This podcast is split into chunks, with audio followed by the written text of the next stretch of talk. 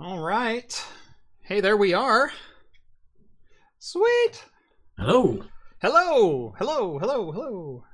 Welcome to Talking Heads, everyone. Episode 322, your once weekly live show for the latest in beer and tech news. I'm Jeff. And I'm Steve. Welcome to the show, everyone. Thank you all so much for joining on this Wednesday night or in podcast form over on Anchor.fm or wherever your favorite podcasts are found.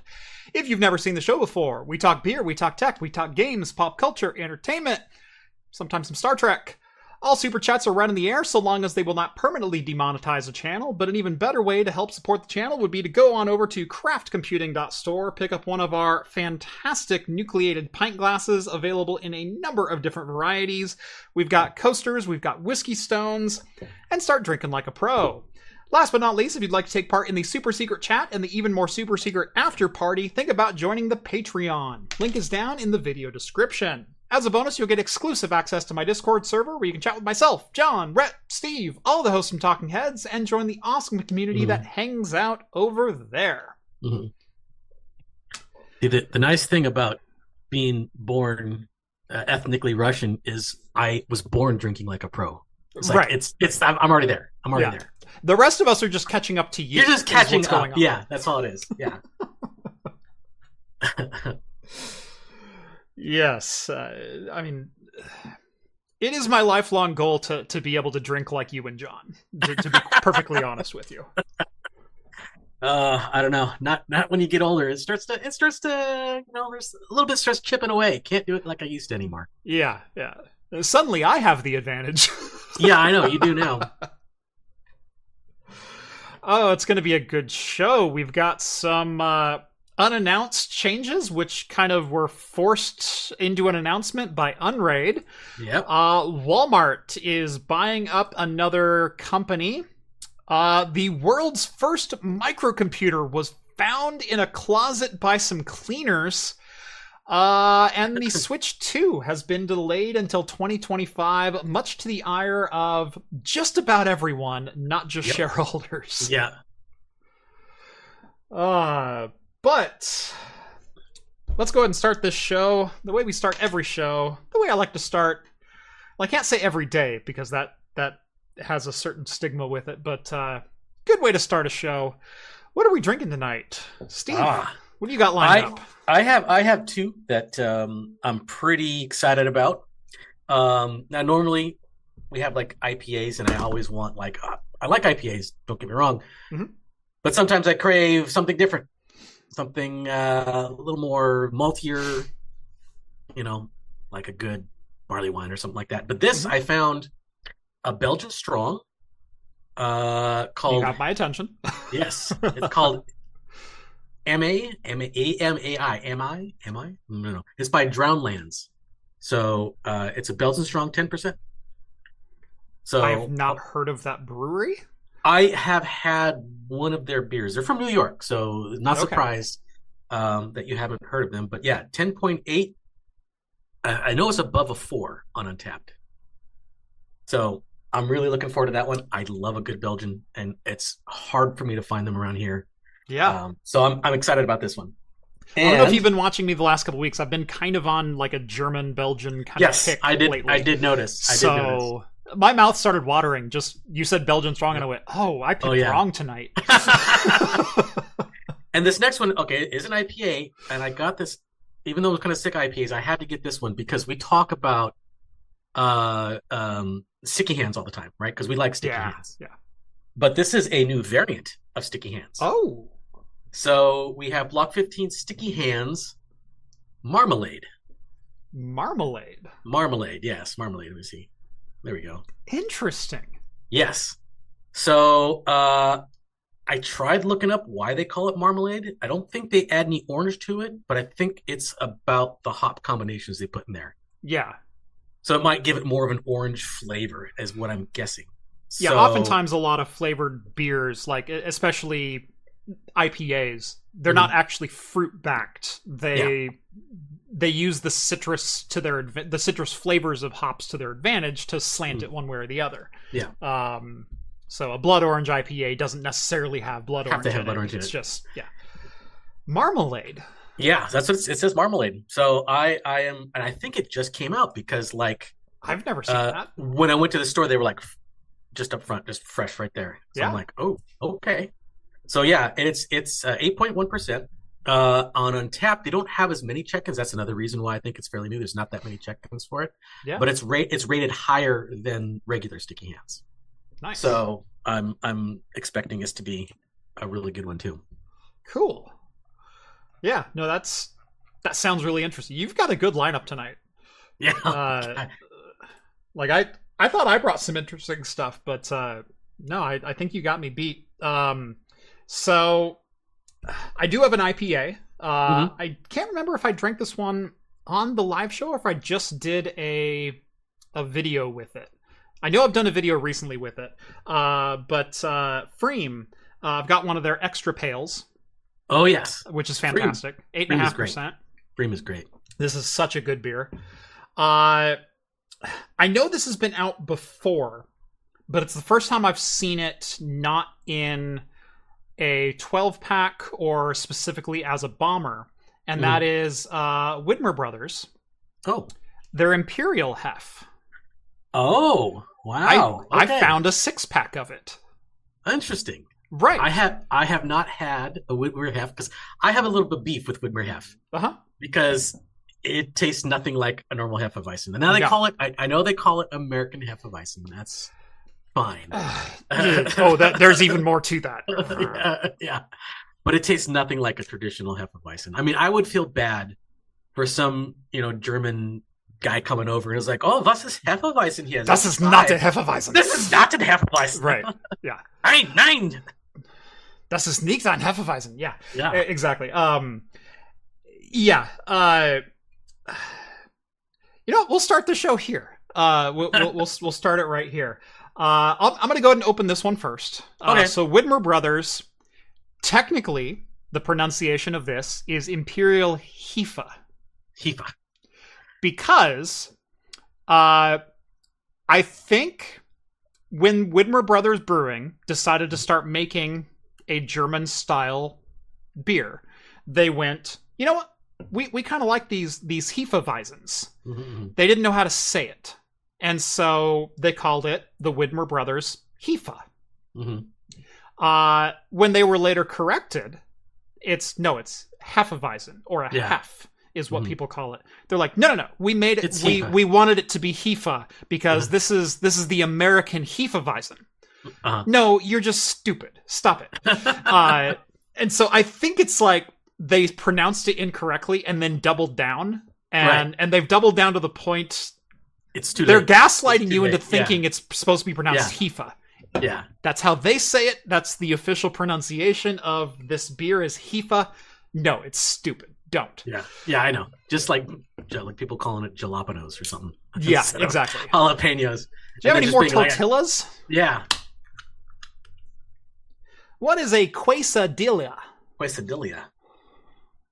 Or kind of like uh, what was it? Um, Heady Topper. Heady Topper being like one of the most famous grandfather of all hazy beers. Yeah. They kept telling you to drink it from the can because it tastes better. Yeah. Well, it doesn't taste better. You just didn't want it to see like it was cloudy. Right. That's all the reason why they did that. Yeah. And but you know they still insist. No, you got to drink it from the can. It's going to taste better. Right. It doesn't taste any better from the can. It's just no, it was just off-putting in 2011 to get a cloudy beer. yeah, exactly. Uh, so yes, Widmer Brothers Imperial Hefa. Uh, I believe Mhm. this is nine percent. oh Uh, yeah, Imperial definitely. Yeah. Uh, whereas their standard one, I think, is a 5.4, maybe even a, even a 5.0. So Mhm. it's it's a boozy version of their beer. Okay. Well, if you're going, if you're going German, I'm going to go Belgian. Um. Ooh. Oh, this smells so malty. Look at, oh, so dark. Rev says, "I'll take a chinchilla." Oh, while we're opening our beers, we'll get a couple of uh, shout outs here. Mhm. Uh, Eric, uh, or Ursi, 78, uh, raises whiskey glass. Cheers, my friend. Uh, let's say William sends over a good day, y'all. Hello. Chad says drinking water tonight because it's patch night at work. Yes, definitely drink water. Uh, I I do not advise. I do not advise drinking and patching. That is uh, Mm-mm. not a good combination. Uh, Rev chiming in with an Ninkasi Megalodon triple IPA, Oh, yeah. local favorite, uh, Mhm. ten percent. That is such a good beer. I I noticed that they changed their branding on that. They they switched up.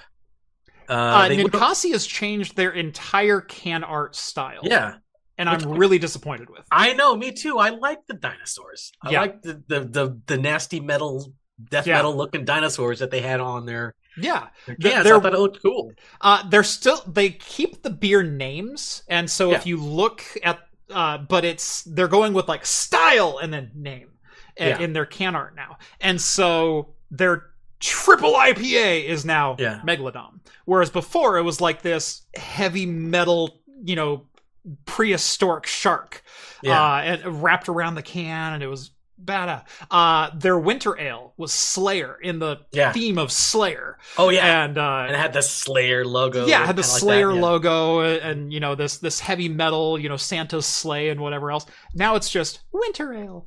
It's Yeah. so, it's so terrible. I, I know. who signed off on this because Why they yeah why they went minimalist? I, I don't know. It it their other cans were so awesome. their They were- branding is so iconic, especially for the West Coast, that going minimalist completely kills it from Yeah. anything you'd ever see on the store shelves. But what do I know? I'm not in marketing. Oh wait, I freaking am. I, I, I, it could be that their sales were dwindling. They oh, go, we gotta do, we gotta do something. yeah, Let's change it up to make it look like it's a new beer or something like that. I, I don't Yeah. know. So they went the complete opposite of what they had it before. yeah, I, I don't know, but no, I, I, I miss the dinosaurs too. yep. Not a fan. I want them back. Yep. Uh, let's see. Uh, Koala's drinking a Founder's Breakfast Stout. Nice. That's always an excellent one. Uh, is it just me, uh, crappy Aussie internet, or has the video froze? I don't think the video froze. I don't think so. Looks like we're all good. I think it's just your crappy Aussie internet. Sorry. Uh, let's see. Jason's drinking a coffee right now. Beer in a Oh. bit. Check in when you get your beer. Although coffee is excellent too. hmm Uh, Oft Infinity's drinking a Dragon's Milk. Always a fan favorite around here. John Jay's got a triple mosaic daydream by Other Half Brewing. Uh, Triple New England IPA hazy with a rating of 4.4 out of out of 5 on Untappd. As uh, Nicholas Cage would say, that's high praise. High praise. Uh, Novella's got a Grey Sail Brewing Captain's Daughter double IPA, 8.5%. The captain's daughter, huh? Yeah, Captain's Daughter. Excellent. Got some good stuff. Oh, All there's right. somebody. There's somebody. Uh, Kaiju Koda. It's got a Cali Creamin Peaches and Cream. Oh, I missed that. Which, yeah, Cali Creamin is an excellent. Just the default Cali Creamin is an Mhm. excellent beer. It's the one that actually, when you think when you when you conjure up the image of a cream beer, you think of like almost like a cream soda. When the Cali Creamin actually tastes like that, it's it's the closest you get to like a cream soda beer hybrid. The and, and we did that one time when we were at CES. We found the Cali Creamin Orange, hmm which was excellent. But I had never seen a Cali Creamin Peaches and Cream. I would I would like to find one of those too. Yeah. Yeah, as Rev says, "Wow, There's a peaches and cream? I know, I know. Like I gotta find one of those because Cali Cali Cream is one of my favorites. I'm going to go Widmer Brothers, Portland area brewery. Um, this is not even a hef. This is not even a Hifa. This is not Yeah. their beer. Does it taste different? This is so totally removed from that. Um, it's weird. Is it really? It is re- it's really hoppy. I haven't had a, a hef in a long time. Widmer hef or Hefa It's uh, it's in a long time. So It's been at least a couple of years since I've had uh, a Widmer half. Typically, uh, if I go, I will say, even at larger events anymore, Mhm. like sporting events and, and concerts and whatnot, Mhm. uh, the craft beer scene is much much improved than it was even four years ago. Mhm. Um, where a lot of the breweries, you know, you'll on top of you know, oh, we've got Budweiser and we've got Miller and we've got Bud Light. You'll also see a ten barrel there with an Apocalypse, and you Right. see a Sierra Nevada there with at least a pale, Mhm. and it's like, oh, cool, I can have one of those. Uh, before even that happened, Widmer was kind of like the craft beer that always showed up everywhere. Uh, Yeah. Was you can get a Bud or a Bud Light or a Miller or a Coors or a Widmer Hef. Yep. And so I'd go to an event and I'd get a Widmer Hef. Widmer Hef, yeah, me too. Um, it's been a couple of years since I've had one, but I've had a million of them, and so I know what they taste like. This is wildly different. Is it? Hmm. You would think being an imperial, it would be more malty, but you're saying it's more hoppy. It's hoppier. It's weird. Hmm. Yeah. Even even the Widmer Hef has a little bit of that clove flavor. It does, like a little bit. Um, just just a touch, just enough Mhm. to let you know it's there and let you know it's definitely German inspired. Mhm. This is like Sierra Nevada made a Widmer or made a tried a, a half. So they up the the hoppiness. It's then. way way hoppier, Hmm. way hoppier. Um, and it it finishes very very sour and bitter, uh, i- instead of warm and malty and sweet. Right. and, um, Much like my beer is warm and malty and sweet at the end. I, it's I very, it is. it's very good. It's it's like malt candy, man. This stuff is Mhm. really good.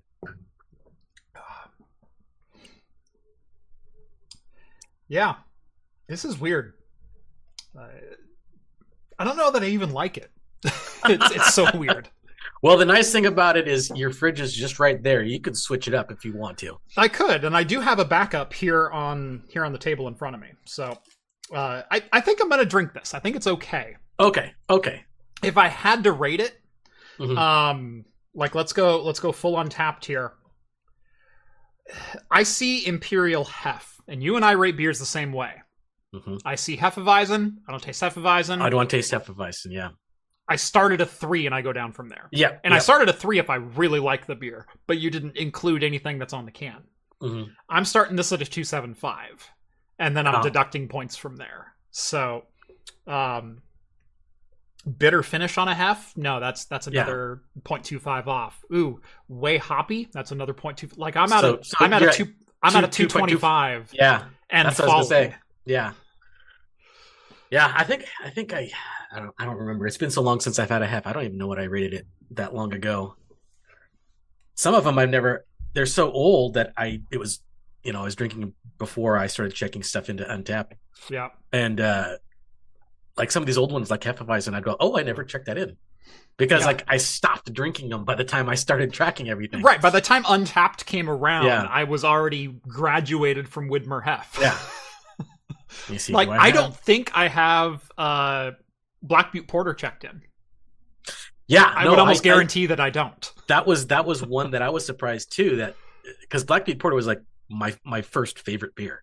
Yeah. Uh, um, and so, uh, yeah, because and then I stopped drinking it because you know I like a variety. Yeah. So when I finally had it again, I'm like, oh, I'm sure I have this, and I looked, and I'm like, no, I don't. I was You like, wow, checked this beer, and you're like, there's a blind that's a blind spot right there.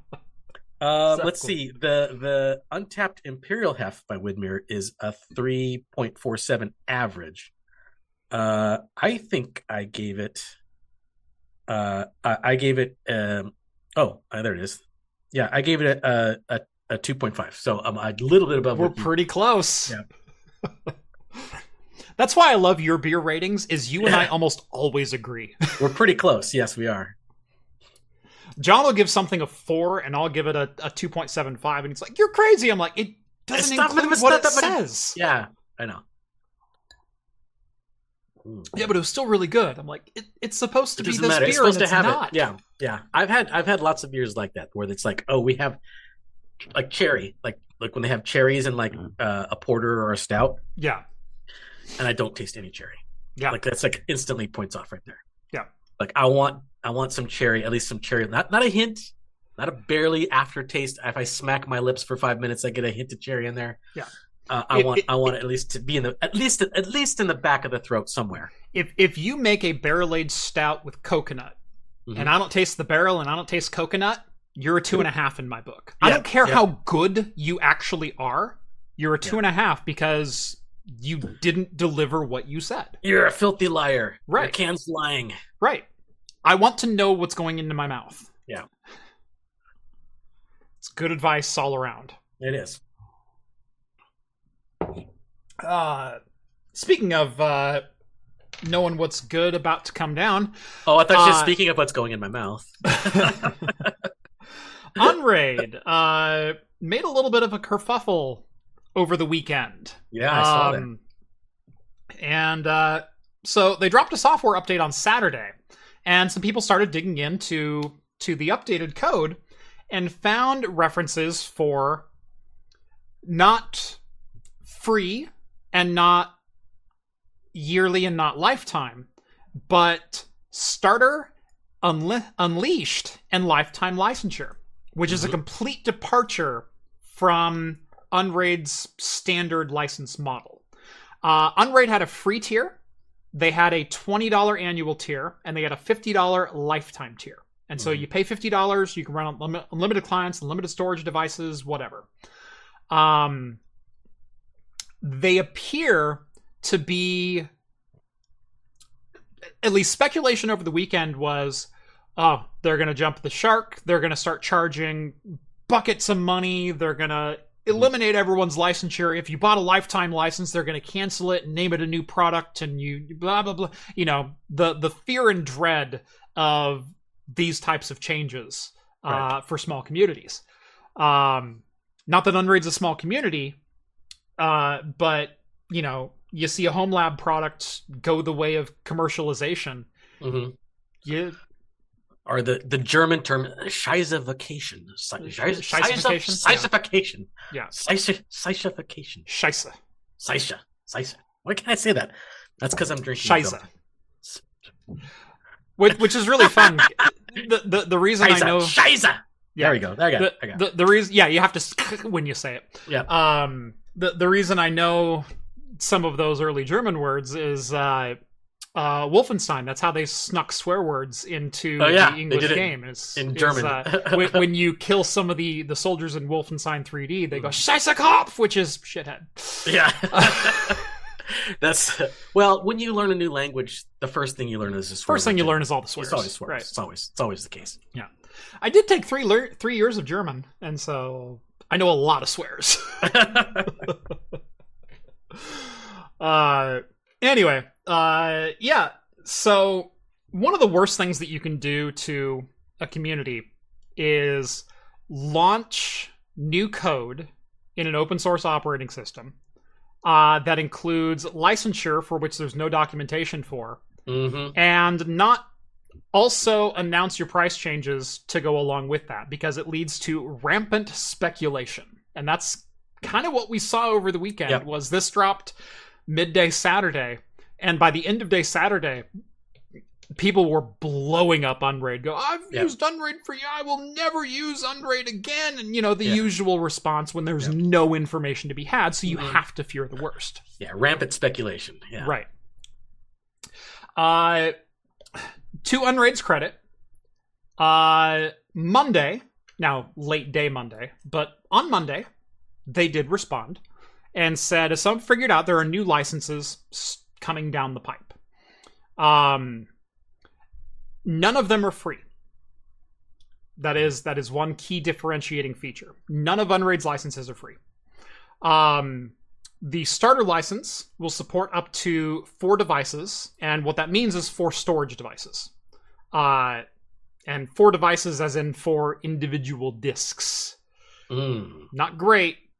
Although, if you have a small, you know, three to four disk NAS, not a terrible thing. That's not a bad. That's not a big thing. It's not a bad thing, you know. If, Yeah. if you've got a small enclosure, you you know you only want to run four disks. You've got you know four eight terabyte drives that you picked up. Yeah, it's probably right up your alley. Um, uh, and it will be offered at a lower price than today's basic key. Uh, Unleashed supports an unlimited number of devices. This will be an annual um, uh, renewal and is the same price as today's Plus Key, which I believe is forty dollars a year. I'm I'm not overly familiar with Unraid's current pricing. What was the what was the price on the starter? Uh, I'm actually going to look up what pricing is right now because I I'm curious. Um, Yeah, because I was I was reading about this earlier and I didn't see Here we go. if anybody had listed what this what the starter price is going to be. Um, so they're lowering basic, uh, to four attached devices, but they're also lowering the price. They didn't say what the price would be, but it's going to be lower than fifty nine. Uh, their unleashed is now going to have unlimited devices, and that's going to be eighty nine. So it's going to be the same price. Uh, and then right now, if you pay for Pro, which is one hundred and twenty nine dollars, that's unlimited. Uh, and I don't know about their lifetime. But yeah, these are all annual prices. Uh, so forgive me, they did not have a free tier. Uh, Yep. Oh no, buy once, use for life. So these are all lifetime. Hmm. Okay, Okay. There it is. I I knew they were life. They had a lifetime. I didn't realize they were all lifetime. So Okay.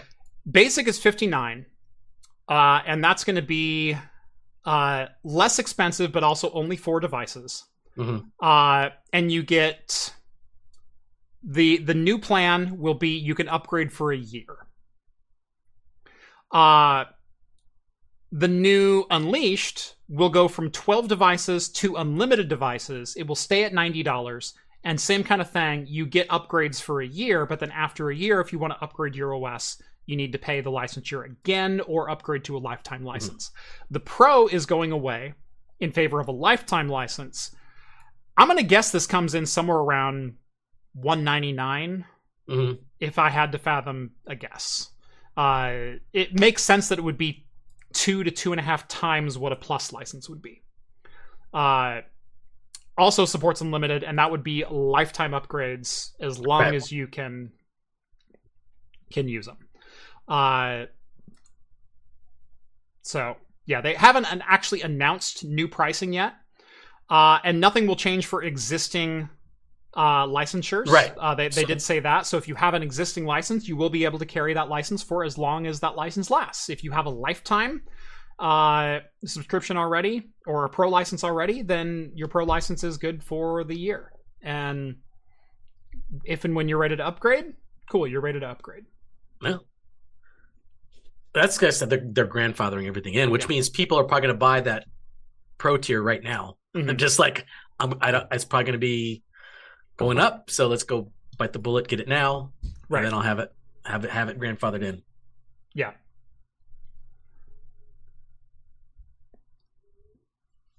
Uh, current licenses are lifetime. Are they unlimited lifetime upgrades, or are they because the new tier is annual? Uh, the new tier is for twelve months. Um. So, yeah. Again, I'm not overly familiar with with uh, Unraid's licensures. Uh, Uh, I will say the response to the new pricing plan has been fairly measured and and yeah, we get it from most of the community that I've seen. Uh, a lot of them kind of understand selling a one-time license fee does not a good business model make. Yeah. Uh, the only revenue you have coming in is going to be from brand new customers And eventually you're going to plateau. and eventually you're going to plateau. Yeah. Yeah. Uh, Skull said he's thinking 250 for the new license. Yeah, my guess is at least 199. I would not be surprised at 249. I wouldn't even be surprised at 299 Hmm. uh, for that license. Um, but uh, it's definitely going to be more expensive than. Uh, and okay, and I've got a couple people chiming in. Yes, the current licenses are unlimited upgrades for life. So, yeah, you're limited on devices, but you still get lifetime upgrades. Uh, once you, if you buy sometime next week, uh, these will these will start being available. I think sometime in March. Uh, they are grandfathering old licenses, but eliminating them entirely, and then starting fresh with new licensure for new customers only. Uh, those will be annual unless you buy the lifetime license, which pricing Mm. has not been announced on yet. Yep. So you're going to see a spike in the current unlimited license. Yeah. Just, I'm sure they've probably seen it already. Actually, they're like, "All right, let's do it. Let's Yeah. just bite the bullet." I mean, honestly, 129 for an unlimited lifetime license is not that bad of a deal. It's pretty good. It's really not. I mean, when you consider what the retail price of Mhm. Windows is, Mhm. which is ninety nine dollars or one twenty nine for an Right. OEM license. Uh, Right. Ninety nine is the upgrade. One twenty nine is the OEM. Uh, then yeah, uh, you're kind of right in the ballpark. Mhm. Now, when's the last time you heard of anyone spending hundred dollars on Windows? Yeah, most people don't. Yeah. People It either comes bundled or you buy it somewhere else. Uh, by the way, license reselling uh, outside of region completely legal in Yeah. pretty much Oh, yeah. every region. you can you can get up a I think Windows 10, Windows 11 for like 20, 25 bucks or something like that.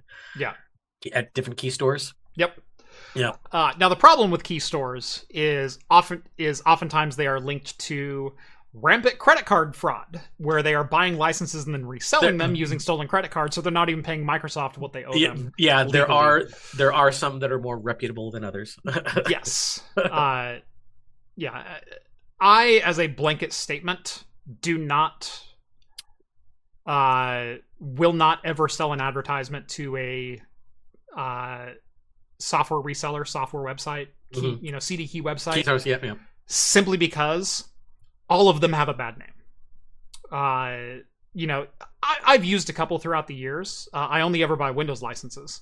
Mhm. Uh, but there have been so many stories about these fly by night CD key websites getting hit with uh, chargebacks from credit card companies because they use stolen credit cards. That Oh yeah, yeah. they they buy numbers that they then buy dozens of license keys to get the the the CD key, which then they can resell for you know fifteen or twenty bucks when they pay Right. eight dollars for it.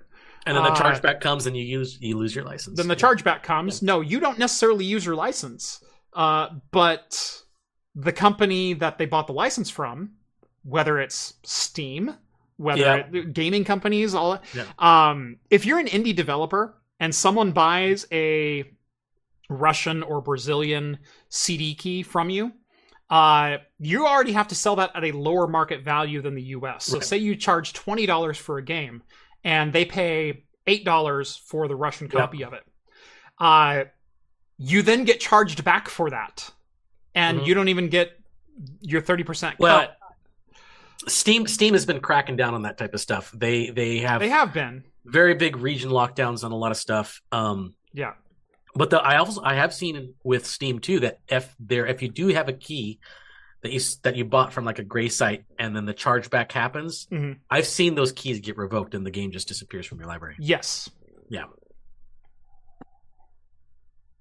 Yeah, it is not a sure thing. And it happens so many times, and I've heard basically every CD site that's ever approached me, they have gotten nailed within a couple of years for exactly this kind of thing. Mhm. And so I have a blanket statement. I don't work with them, period. I know that some of them they they license their platform out to third party sellers. Mhm. Is is because they're probably not doing the credit card fraud. It's Right. these third party sellers that are going through them as and, and sending them on their store that do it. Mhm. Um, I don't know about all the CD the CD key stores, but some of them do that. Yeah. I'm Yeah, pretty some of them are just a marketplace. You're Yeah. right. So,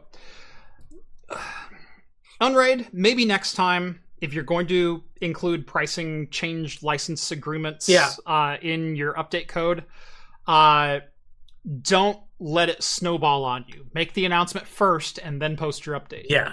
Because this Uh, pro- this probably cost them quite a bit of money because their unlimited license that they're going to put out or Right. unleash whatever it's probably going to be higher than what the unlimited is right now mhm. and you have about a month before the price uh, structures change Right. and you're going to get all the people that are going to buy the unlimited right now and all that additional revenue is gone now Yeah. Yep. Uh, what's really funny is uh, speaking of stolen credit cards and everything else, I'm actually bringing some wallets to the store. Uh, oh yeah. uh, later this week. Uh, the initial run will be uh, limited colors. Uh, I have I have some stock of each color, but I'm offering a whole bunch of different styles. Now, I kind of showed you, but I, I kind of want to paint a picture for everyone that's out in the audience right now. Uh, let's say you have a minimalist wallet. What's the funniest thing that you can put on it that makes technical sense from like a, a tech company side of things? I thought HTTP error codes, HTTP status codes that correlate really, really well when you think about it in the sense of a wallet. Right. Follow me here. Uh, error 429, too many requests. uh, there's the obvious 404, money not Yeah. found. Money not found. Yeah. Uh, but basically, I've I've got like 13 or 14 different error codes that I'm going to be offering. Uh, you can choose your color and you can choose your error code, and they're going to be printed out just like this on the wallet. By the way, nice metal wallet. Yeah. Uh, uh, money clip on it. Uh, Craft Computing logo and just uh, you know, good little wallet. Uh, let's see. 402 error is payment required. 406 is not acceptable. 410 is gone.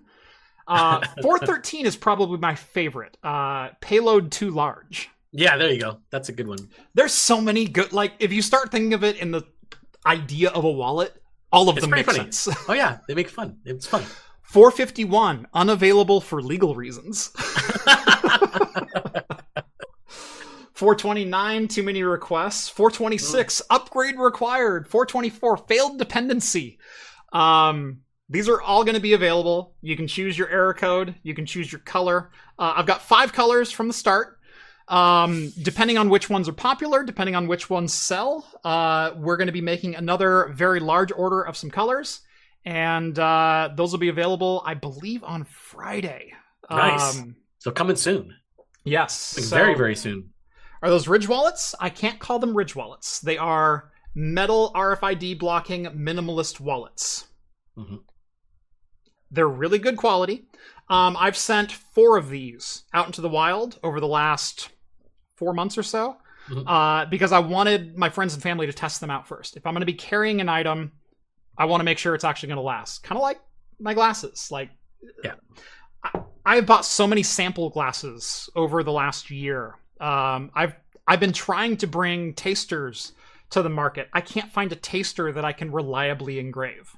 Um, uh, I might be bringing out shot glasses before too long, though. I, I do have some uh, some shot glasses. Nice big thick glass like that. Yeah. real big thick glass. Yeah, But those those those hard wallets, we just chucked them over the overpass a couple times, make sure they're stuck together. yeah, And they're still good. yeah. They're still good. But no, uh, I, I've got a, a, a couple of people. Uh, I've, like I said, I've sent out four of these so far, and the reviews that have come back to me from friends and family are: "This is amazing. I literally use it every day. It has held up remarkably well. Uh, I think you have a good product on your hands." So, I'm really happy with these. Uh, I believe I'm going to be sending these out for. I think I'm going to be posting these for twenty four dollars. Uh, so twenty four dollar minimalist wallet, craftcomputing.store. Merchandising, where the real money from YouTube is and made. and and still flat rate shipping. nice addition, Steve. Oh, you're welcome.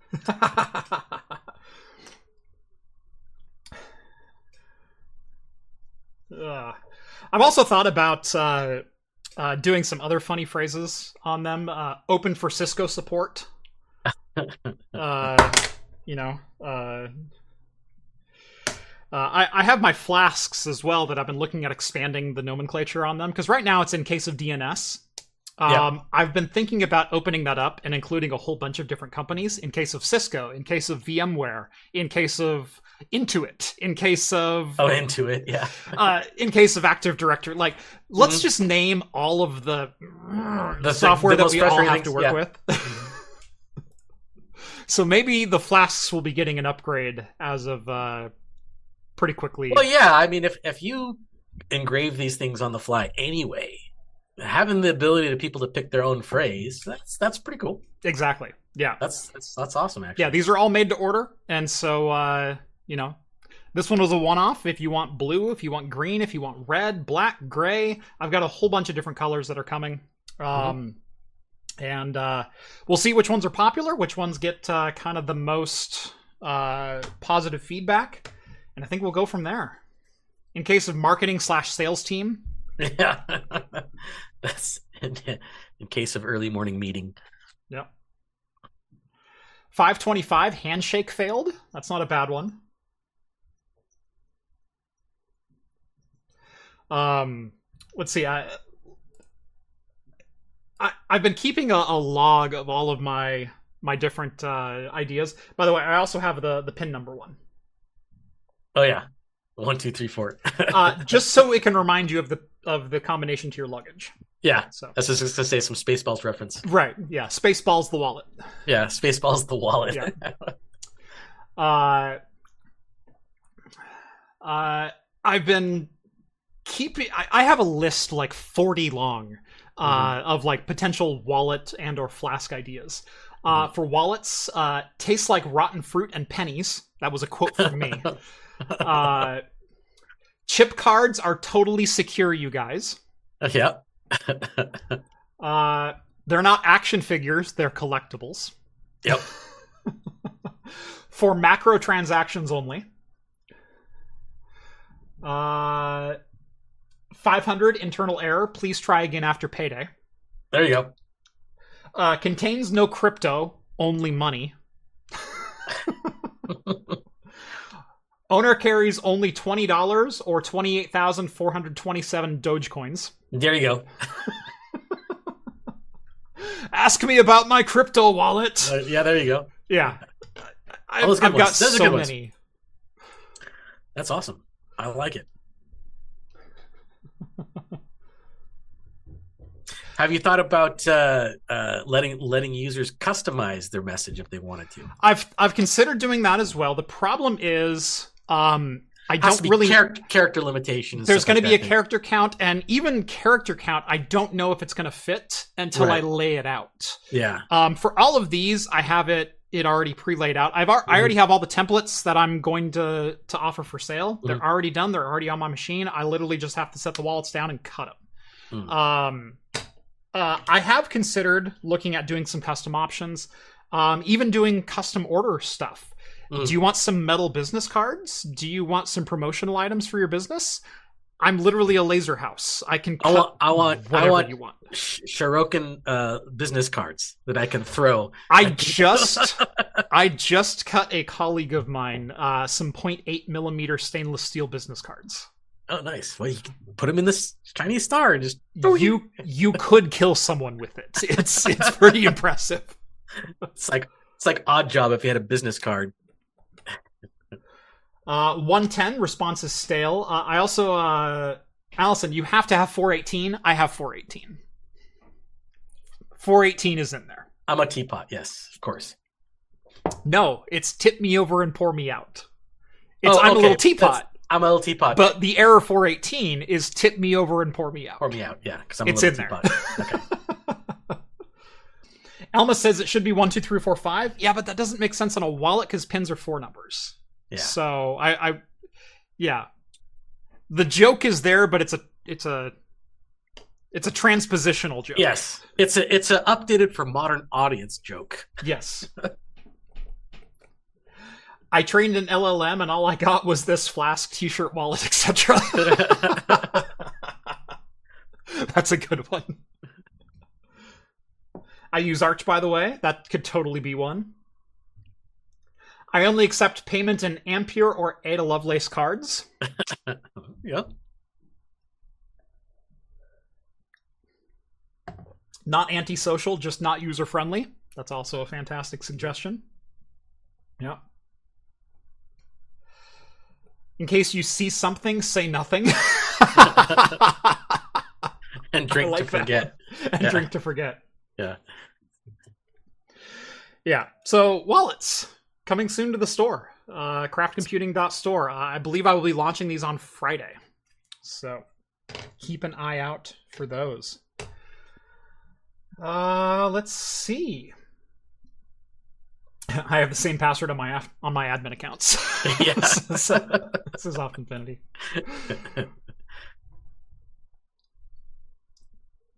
Send more money, More money buy to my buy my bits. Uh, uh, Forbidden or Access Denied are also good. Uh, I do have. Um, I have 204, no content. I believe 205 is access denied. Um, I don't think I have No. access denied on there. no, 205 is reset content. Oh, reset content. Okay. Yeah. Oh, 203. Yeah, 203 is is uh not authorized. Not access, authorized, right? yeah. Yeah, yeah. Error too many stop bits um i thought about doing a css error where the text falls off Oh, is this a little bit off? Yeah. or it's just kind of cut off there. i thought about doing one where uh I designed my wallet in CSS and it's yeah css out of frame or something like that and it, it f-r-a-m and the m cuts off Cuts off, yeah. there's so many good ideas Ah. Anyway, speaking of good ideas that can only lead to positive things, right? Um, Always.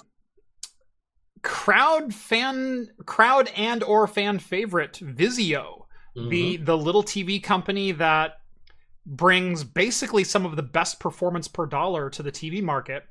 Uh, Walmart is expected to close a deal this summer to purchase Vizio entirely for 2.3 billion dollars. Why would they buy a TV company when they already own Hisense and and uh, gosh, what's the other one? There's a couple others that they own. Uh, as I forget what other ones they own, but yes. Yeah. Um, yeah, Hisense. Uh, what's the brand that makes everything from toasters to TVs to everything else? There's there's another brand that Um, Incent, Inconnect. No, Connect is the name of their their TV appliances, but yeah, there's there's another brand that I want to say it starts with a D that Walmart has like everything from garden tools to home stereos. it's their it's their their generic brand that they slap everything on. yeah, yeah. Yeah. Anyway, Vizio soon to become a Walmart brand if the deal goes through for an estimated 2.3 billion dollars pending regulatory clearance. Now, why would Walmart want to buy another electronics manufacturer? Uh, on uh, it is on now. There was another one. Yeah, Walmart owns on. Yeah, I knew that. Um, It's pronounced on. there's a, there's another brand though. They make microwaves. They do coffee makers. They do they did TVs. They did Yeah, stereos. I know. What, I know what you're talking about. yeah, Um, Westinghouse. Thank you. there you go. There you go. Westinghouse, That's yes. Um, no, it's not Hamilton Beach. Hamilton Beach. An- Hamilton Beach, surprisingly enough, is independent. Yeah. They they and they're mostly more kitchen stuff, but they, Yeah. I don't think they I don't think they do TVs. No. Uh yeah, Westinghouse is who I was thinking of. Um but uh why would Walmart want to buy a TV manufacturer, a TV OEM? Hmm, Well, curious. It's not necessarily for their IP, it's because of their ad delivery network that's built into their TVs now. Which just pisses me right the F off. Yeah.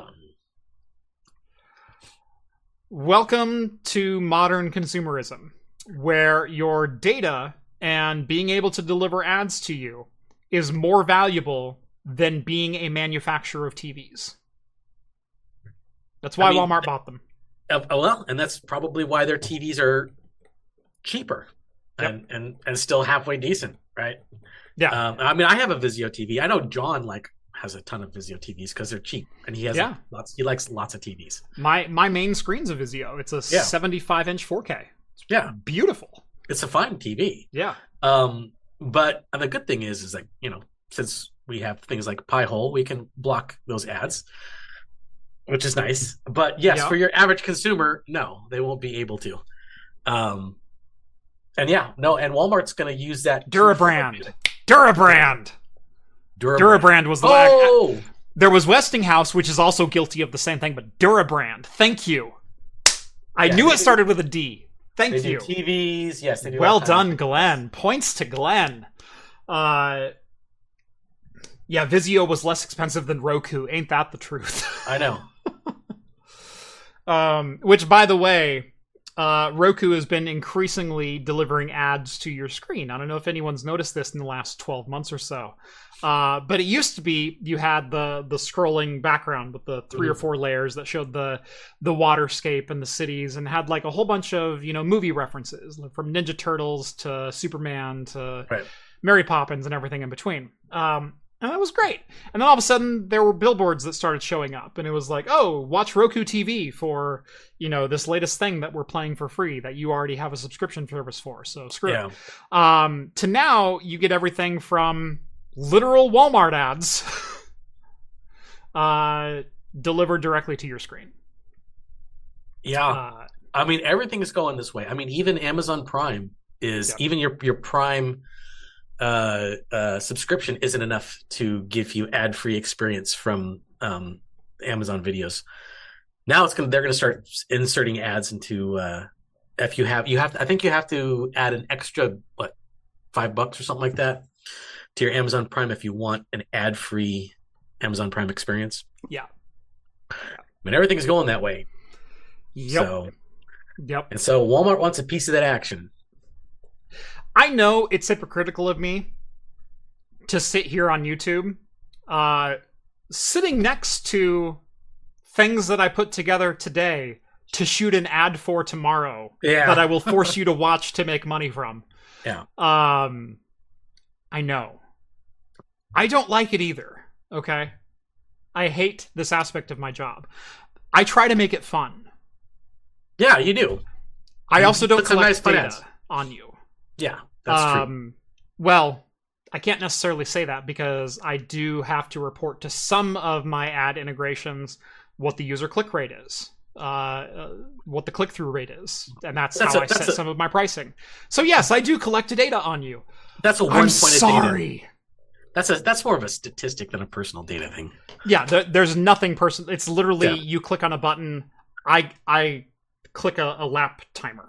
Yeah. Uh, that's all that is. Um, I'm not giving any personally identifiable information or even anonymized data. I'm giving literally a one, two. Whoa. Yeah. Yeah. Um, do I like it? No. Would I switch to another model if if the opportunity presented itself? Yes. I have heavily considered going to a 100% buy-in method, no longer posting videos Yeah. on YouTube. Subscription based. Yeah. being subscription based. Uh, if I could give if if every one of my subscribers would give me a dollar a year, done. Yeah. I'll host Yeah, the videos myself. Yeah. A dollar a year is cheap. I mean, If Yeah. if you if you give me one dollar per year, I will deliver minimum 150 videos per year, plus live shows.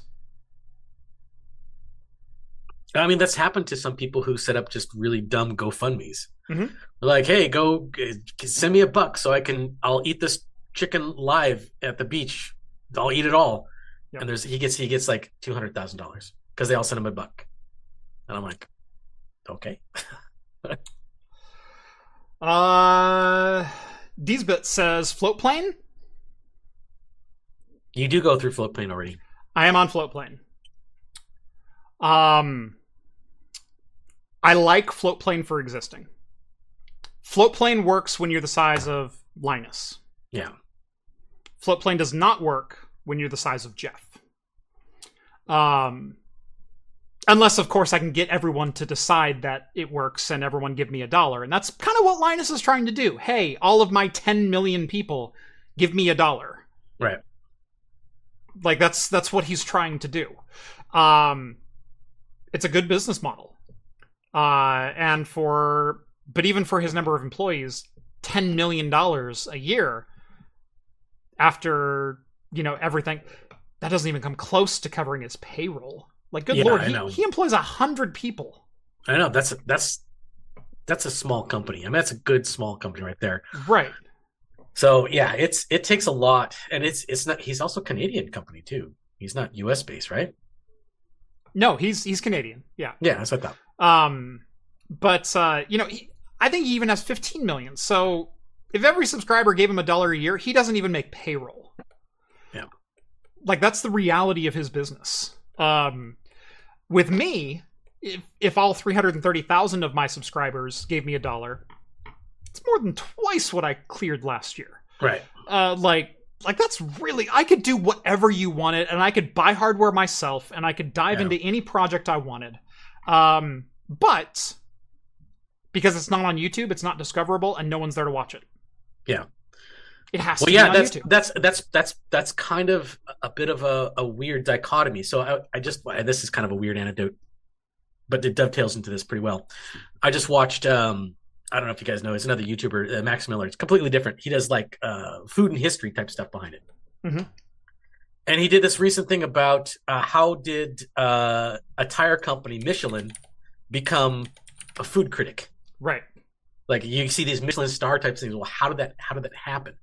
Uh, so and apparently what it was is being a tire company, they wanted to put out guides to places that people would drive drive. to, Right. and if they would drive more, they would buy tires more, right? So so they they started putting out these guides, and um, at first they gave them out for free, and then um, they were like uh, semi popular or something like that, but they, they didn't really like uh, uh, reach the the people like they wanted it to.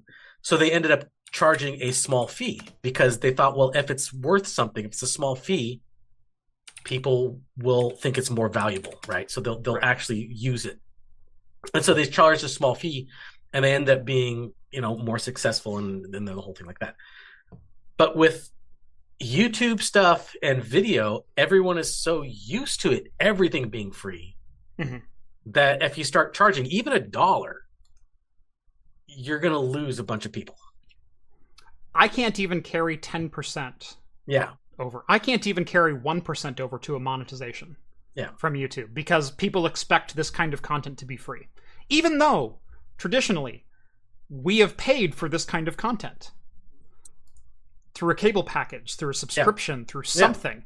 It's it's integrated into a cost that you're paying, but as soon as I ask for an a la carte subscription, people Mhm. go, "Well, I would only do that for ESPN and I'd only give them $5." right, right, exactly. Um, uh, for those recommending Floatplane, here's what I will say: I have 240 backers on Floatplane. I clear 350 dollars a month. I make a dollar 59 per subscriber on Floatplane, average. Yeah. Which is decent. Dollar 59 per subscriber per month. Not bad. It's not bad. Can I carry 330,000 of them over? Mm-mm. Can I carry 200,000 of them over? No. Of my 332,000 subscribers, I've carried 220 over. My So- my Patreon 895 I think is the current number that I'm at. My Patreon is 890 people. Um I make about $2500 a month from Patreon.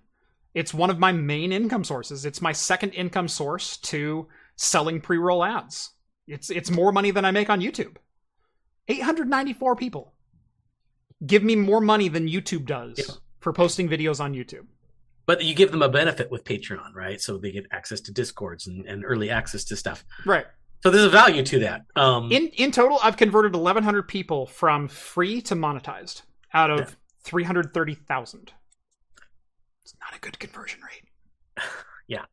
So yes, that's that's what I'm saying. Is like a lot of people expect YouTube. They they're so used to YouTube being free. Yep. That they get mad when you have to pay for stuff like that. Right. This is like, People well, get mad when it. I put pre-roll ads in. Yeah, I know. The video It's like, actually well, starts I- at one minute and ten seconds. How- I'm sorry. Do you did you like this five thousand dollar server that I just built? Yeah. I have to pay for that. You somehow. have to do that. Yeah. I have in my possession four EPYC Genoa CPUs. Why haven't you seen a video on it yet? Because I can't find a partner to deliver DDR5 ECC memory. Because and I also don't have two thousand dollars to buy DDR5 RDIMMs to put in the server to make it work. I have everything else. I've got the motherboard, I've got power supply, I've got case, I've got everything ready to rock on this system. I can't afford the DDR5 RDIMMs Mm. to put in the system. I'm So about stuck. ready to call AMD and ASRock Rack and say, I'm sorry, I can't review these products. I'm going to send them back. Yeah, I can't. I can't make it work unless you guys help me out here. Yeah. I can sweeten the pot a little bit. Zach says, Joke's on you. I'm monetized right from the start. Thank you. That's why you're the best.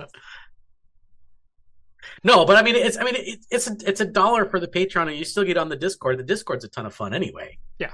I mean, Yeah. not to not to like inject another advertisement in here, but no, it is. It's a it's a it's a nice place to hang out. It really is. Yep. Uh, let's see. Uh, Cormacor sends over two Canadian, and he's sleeping. I don't know if it's because we were talking shop or what. Uh, Cody says he subscribes on Floatplane, uh, which I appreciate for. I, I appreciate you. Uh, Linus is five foot six. You are what? Plus six? You are bigger than Linus. Technically true. Technically, kind true. of- The best kind of. I'm twice the man Linus is. Yeah, that's right. uh, I do have a selfie with Linus, so.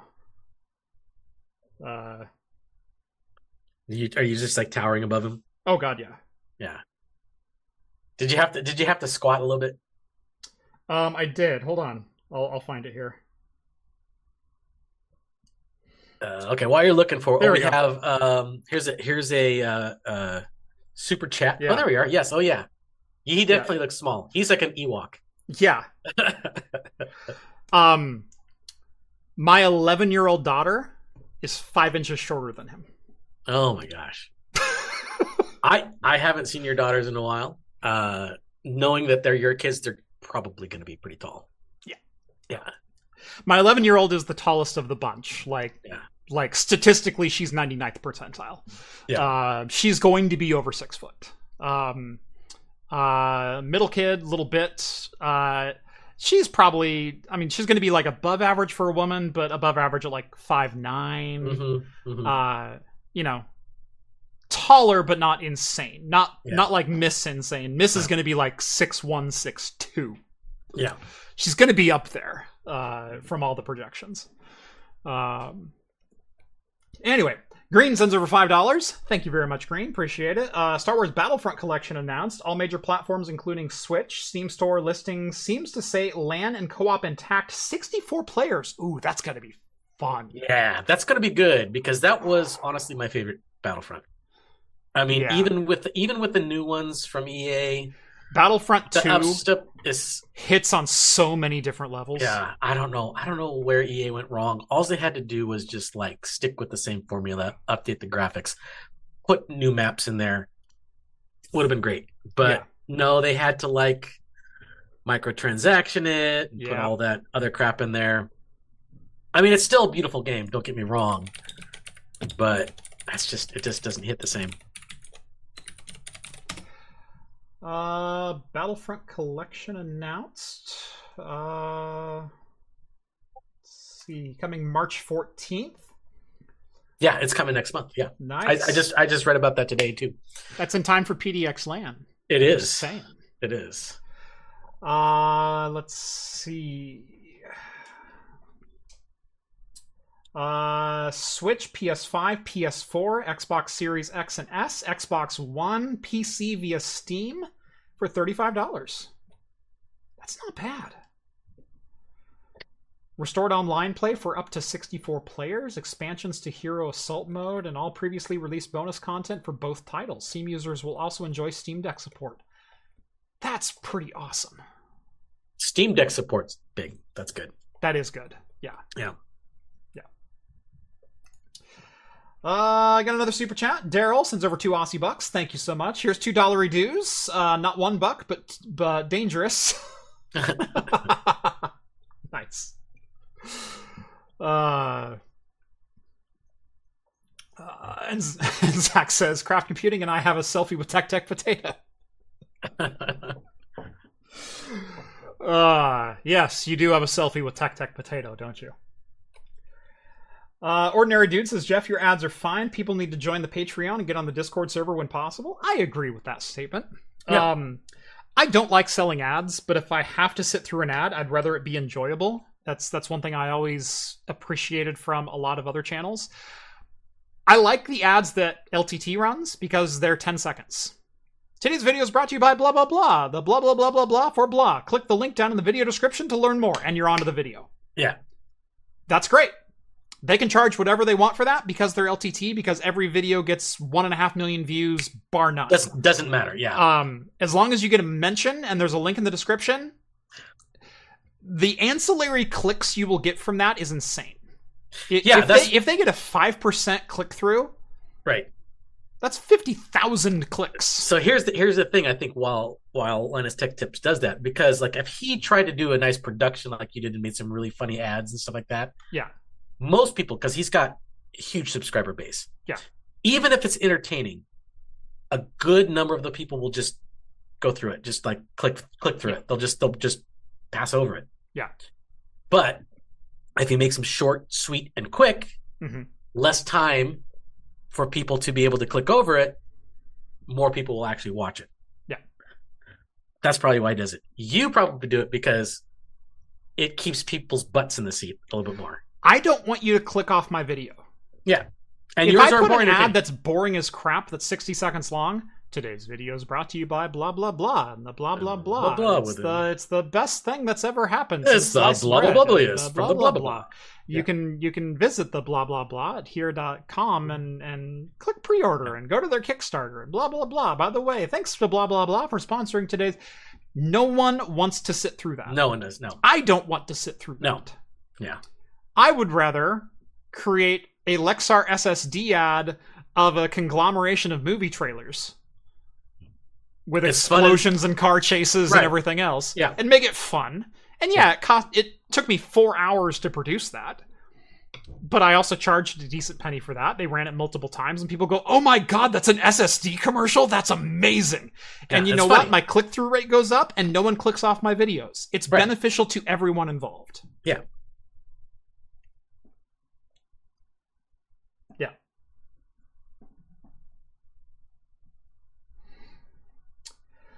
Uh, uh, Cormacour sends over two Canadian. We take those. Uh, six plus kid will be great for maintenance top of racks. What? Oh, six foot plus kid will be great for maintaining top of rack server. Oh yeah, there you go. Got it. she can she can get the dusting at the top pretty easy. Yeah, yeah, yeah. Yeah. I mean, I'm six four, so I can already do a lot of that myself. But but yes, it would be nice one day to to be able to put them to work. I love how we went from like Walmart and incessant advertising to me going like, "Here's how I do my advertising," and I'm sorry it's incessant, Hey. but I need the money. it's natural flow of conversation. Following a, a lengthy ad for craftcomputing.store and an upcoming product, which I all hope you buy. Uh, speaking of, I am finished with my first beer. Me too. I am done as well, and that was a hefty ten percent. I'm feeling pretty loose. I'm feeling pretty good. I'm ready for the next beer. This one mellowed out as it got a little warmer. That's how most Um, beers do The, anyway. the, I mean, they do. hops kind of they just relaxed. I- I don't think- a little bit. I don't think the hops relax. I think what it is is the maltiness of the imperial went up, so the sweetness kind of curbed the edge of the the hoppy bitterness. I still hesitate to call any of the back end sweet. Okay, It is still Fair enough. very bitter. It is still the just became- sour note that it left me with from the start. Yeah. That that doesn't exist anymore. But it doesn't warm at all. Mhm. It starts bitter and it stays bitter. And whereas before Yeah. it left you with like this this isn't the right descriptor, but like sour Right. cucumber kind of thing. Uh, now it just stays a little bitter. Wasn't Yes. great. some beers, some beers benefit from warm, a little warming. Some beers Yeah. do not. Right. Um, This one benefited, I will say that. My I think warmed up I think a 2.5. I think I'm going to fully agree with you. Yeah. It's not the worst 2.5, thing I've ever had. Yeah. It's drinkable. It is 9%, but it ain't a hef. It's not German inspired. no, they probably just used like uh, a Hefeweizen yeast. Yeah. That's it, and that's it. That's it. Uh, uh, they may have fermented it at uh, higher temperatures, which you need to do with the Hefeweizen, but Yep. that's about it. That, that may be as far as it goes. Yep. I'm real excited about this one, the sticky hands, the marmalade. Oh yeah. Now, aroma right away, it smells like normal sticky hands, like very dank, very, Yeah. you know. Sticky Hands, for those who don't know, it's at, it's at a Block 15 out of Corvallis, Oregon. It is a local brewery. They are not widely distributed. Um, Just- You okay, Steve? It's, it's that good. It's that good. oh my god, I'm gonna have to find that now. I got to go out good. No, tomorrow and find that. It's it's good. It's really good. It's it's sticky hands plus plus. is what it is. Okay, That's what it is. That's that's that's phenomenal. That's really good. I can see why it's rated high. um, yeah. So local brewery, we often will compare this beer to the bolder, danker uh, type IPAs because this is the poster child for a, let's just say, 420 inspired IPA. Yeah. It's sticky. It's dank. It Mhm. is thick. It is Mhm. wet. It's how many other descriptors can I put to this? Moist. Moist. Um, this is this is all that foggy. with Uh, with with a a more orangey citrus flavor. So it's all that with with a good kick of sweet orange fruitness in the back end. It's excellent. Nice. I I if you can find this, I highly highly recommend it. Sticky Hands is such a great beer. Mhm. To to know that there's a Sticky Hands plus plus out there. Yeah, it's a To know that there's an Intel 10 process of Sticky Hands out there. Yeah. it's good. It's good. You got to find it. Uh, so I am opening a pFriem Brewing out of Hood River, Oregon. Uh, extra pale. Crystal freaking That is clear. that is nice color. Yeah, look at yeah. that. That is a good looking beer. Almost as dank on the nose as Sticky Hands. Maybe not quite. It's got a little. Some IPAs are funky. This one's funky. Yeah, yeah. Uh, yeah. Um.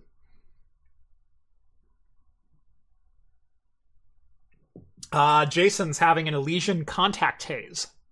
Very similar Oh, to Sticky Hands. That's very similar. Yes. Very similar note. If Yeah. if you like if you like Contact Haze, if you like Waldo's, if you like there's a number of other IPAs that are out there that are that mm. Yeah. Uh Space Dust is also right up there. Uh not not quite, maybe a Not little lighter on the flavor, but Yeah. Yeah. All very, very good. Yeah. The contact haze was was that was wasn't that the one that just it smelled like a dispensary? Mm-hmm. Yeah. Yep. There's one of them just like one of the, one of the Elysians just it smells like going to a, a dispensary. Like it's you could just just I mean it tasted great. Oh smell- no, it's- it's dank dust. Dank dust. That's what Dank was dust. it? Yeah, dank dust. Dank, dust. Elysian dank dust. Holy dust. freaking it was their Yeah. space dust formula that was double dry hopped. Yeah. Holy It- crap. That stuff smelled like a dispensary, but it tasted great. It tasted so good. That smelled like a humidor in a college dorm room.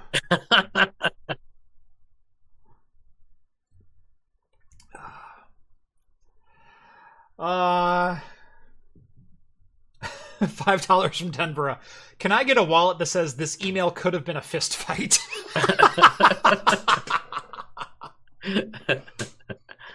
uh, do you want a wallet or a flask with that on it?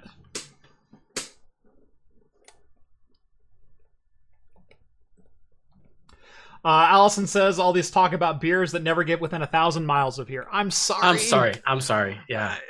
I wish I wish some of these breweries had wider distribu- distribution. That's that's Um, that's one of the main problems that John has with his Mhm. hops and brews thing is because he has a lot of like really good uh you know unique and rare beers, but they don't get widely distributed. So it's like who wants to, you know, watch a beer review for a beer you can't get a hold of. Right. Yeah. His his more popular uh uh you know views on on his videos are the ones that are most widely distributed. So yeah, Yeah. Yes. The the local brews that you can get here, absolutely great, terrific, delicious. They just don't distribute them worldwide. It's just, Yeah. I'm sorry. Yep. Oh, John gets some beers that I can't buy too. Oh yeah, And- and- but but you know, if you get if you pay the dollar to the Patreon, you get on the Discord. we you can at do least do- drool over them with us. Well, not, not- but we also do the Secret Santa beer. Oh, that's true. We do the Secret Santa beer exchange, so some people can get some funky stuff. Uh, let's see. Uh, Mike, Jeff isn't wanting to talk about his two node server that he bought off eBay and tell us when he is putting that video out. Um, I love that it's an open secret that I bought a two node EPYC server on eBay recently. Um, I haven't announced that at all publicly outside of the Discord server, yet I have been pinged on Twitter. I have been, when is this video come? Like, who told someone? Because I only told 800 people. Uh, but all of a sudden, people are chiming in, going like, "When is this video coming out?" I can't wait for it to come out. I can't wait to get the server to post. Okay, I'm still waiting to figure that out. how to get it to post? Um, so I will give you a little sneak peek. Okay, um, I have been able to power it on. I have been able to get access to uh, the BCM, uh, which is the the server control module uh, on it. Uh, kind of. There is a serial diagnostic port via USB on the server, which connects directly to a, a an ASPEED AST 2500, which is a very common VGA output card as well as BCM device for IPMI. Mhm. Um, I can dial into that via serial, but I cannot access it via web because via web it requires a paid license and a cloud subscription to Quanta, which doesn't exist or Anymore? Yeah. which I don't have. No, Quanta exists, but Okay. they're not going to let me sign up. Sign up for it. Yeah. I'm not going to pay for it. Um, uh, I have serial access to the BCM. Unfortunately, the serial access is literally the Linux slash BSD environment that's on the BCM that doesn't actually have fingers out into your system. It's to configure the BCM, not for the BCM to configure the PC. Uh, there's VGA on the server. The VGA's been disabled. Oh, that Uh, makes it hard. the VGA's been disabled in the BIOS. Okay, so I'll reset the BIOS. Nope, sorry, that was set as default. Ah, So you have to use the BCM via the web to configure the BIOS to enable VGA output so you can configure the rest of the server. This is the loop of bullshit I've been going through for two weeks, okay? Um, I've made Is some it- progress. can you flash the ROM? I got onto Quanta. As soon as something goes end of life, Quanta deletes it from existence. Uh, There's no documentation, there's no BIOS, there's no drivers, there's, there's got to be some archive repository somewhere. I can't I mean, not it. not not official, but maybe. So my plan is tomorrow I'm actually filming a video, which is uh, the first of many of going through my rack and starting to reconfigure hardware and software. Mhm. Um, now I'm starting at the top. I'm starting at my TrueNAS server and going. I I know I just did a full tour of my rack as it exists at the beginning of 2024, but that was the beginning of 2024. Here's how we're going to look forward to the rest of the year. I'm going to literally gut and replace everything. Um, so we'll start tomorrow with replacing some hardware on my uh, on my TrueNAS server, uh, which will free up some hardware that I need for the the two node server. And part of my goal of releasing this video and only covering part of the two node server is to get someone who knows Quanta hardware to respond to me and go, "I can help you out. Here's how we make this work." Because I my ultimate goal is just to save these things from e-waste. I hate Yeah. seeing good hardware go to waste. And here Oh, is a $500 two node EPYC server that'll take Naples or Rome CPUs, 16 DIMMs per blade, uh, six two and a half inch uh, drives built into each node, dual X16s coming out the back, a full size and a half size Wow, wow. Okay. good little servers. Yeah, If you can't turn them on, though, they don't do you any they're good. literally e-waste. Yeah, yeah, they are. Uh, so I'm gonna put out the video of I don't know and I can't figure it out. Can someone help me figure it out? And let's let's democratize the information on these and make them useful again. Yeah, So there we go. Should have gone Dell. I looked at Dell's. It was twelve hundred dollars for the same package. ugh. I wanted to build my own couple of EPYC servers. Guess what? It's $400 for EPYC Naples motherboards still. Boards that debuted in 2017, the say, Supermicro H11 SSL-H. I was gonna say that's that's board- almost like seven years ago. Yeah, That board is still selling for $385. I bought that board for $300 three years ago. That board is more today than I paid for it in 2020. I don't even know. I don't know why that. I don't know why none of that hardware has come down in price other than the CPUs. The CPUs have come down, have come down in price. Nothing else has come down in price. Probably because every other system that's out there is a dual node Quanta or a Dell or something else that is locked down in firmware that you can't reuse unless you have a license.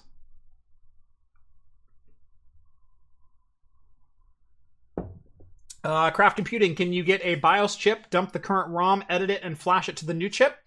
Um, even if I could, God, that's a lot of work it is. And it's not something I expect the average person to do. It's not some, and so it's not a solution that I really want to entertain. Um, a lot of the stuff that I do, I want to be replicatable. Well, you can always like if you dump the ROM, adjust the ROM to how you need it, and then you have the ROM. Right. That's then then you can distribute that, right? There is, there is. If I can dump the ROM, if I can get a clean dump of a ROM, which I do have a ROM du- or a, a, a BIOS chip dumper, Hmm. um, I could hook up. I could see if I could dump the chip. If I could get a clean dump of the chip, and if I could figure out how to enable VGA and do a couple other things, Yep. I could then save that BIOS. There is a recover via USB toggle uh, jumper on the board, so it looks on the USB for For the a BIOS to to pull Yeah. in. Mhm. I have no documentation as far as this motherboard, as far as what file format or naming scheme or whatever else it expects. But I'm sure some future boards have that documentation somewhere.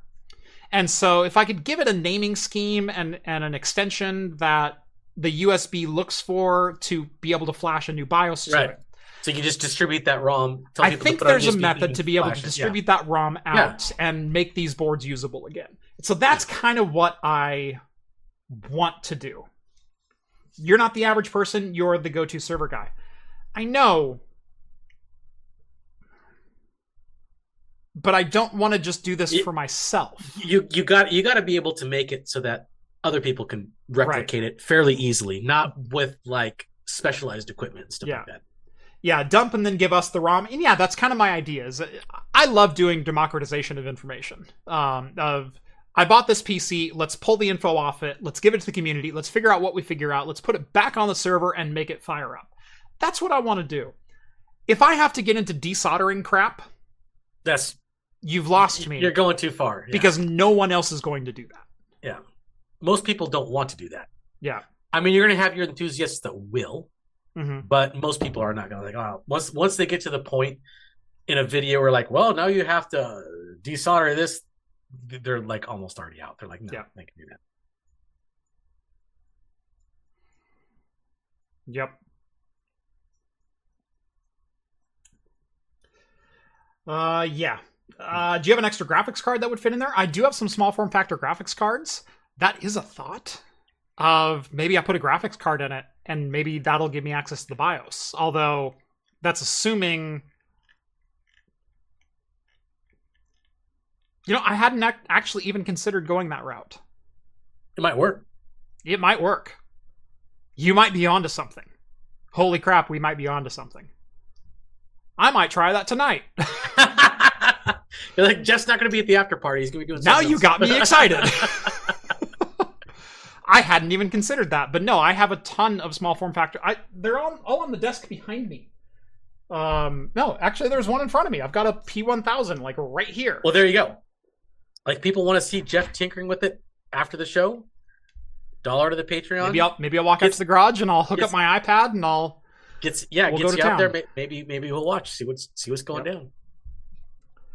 Uh, Mike says you told us about it a couple weeks ago when you were talking about wearing your cat ears. Yeah,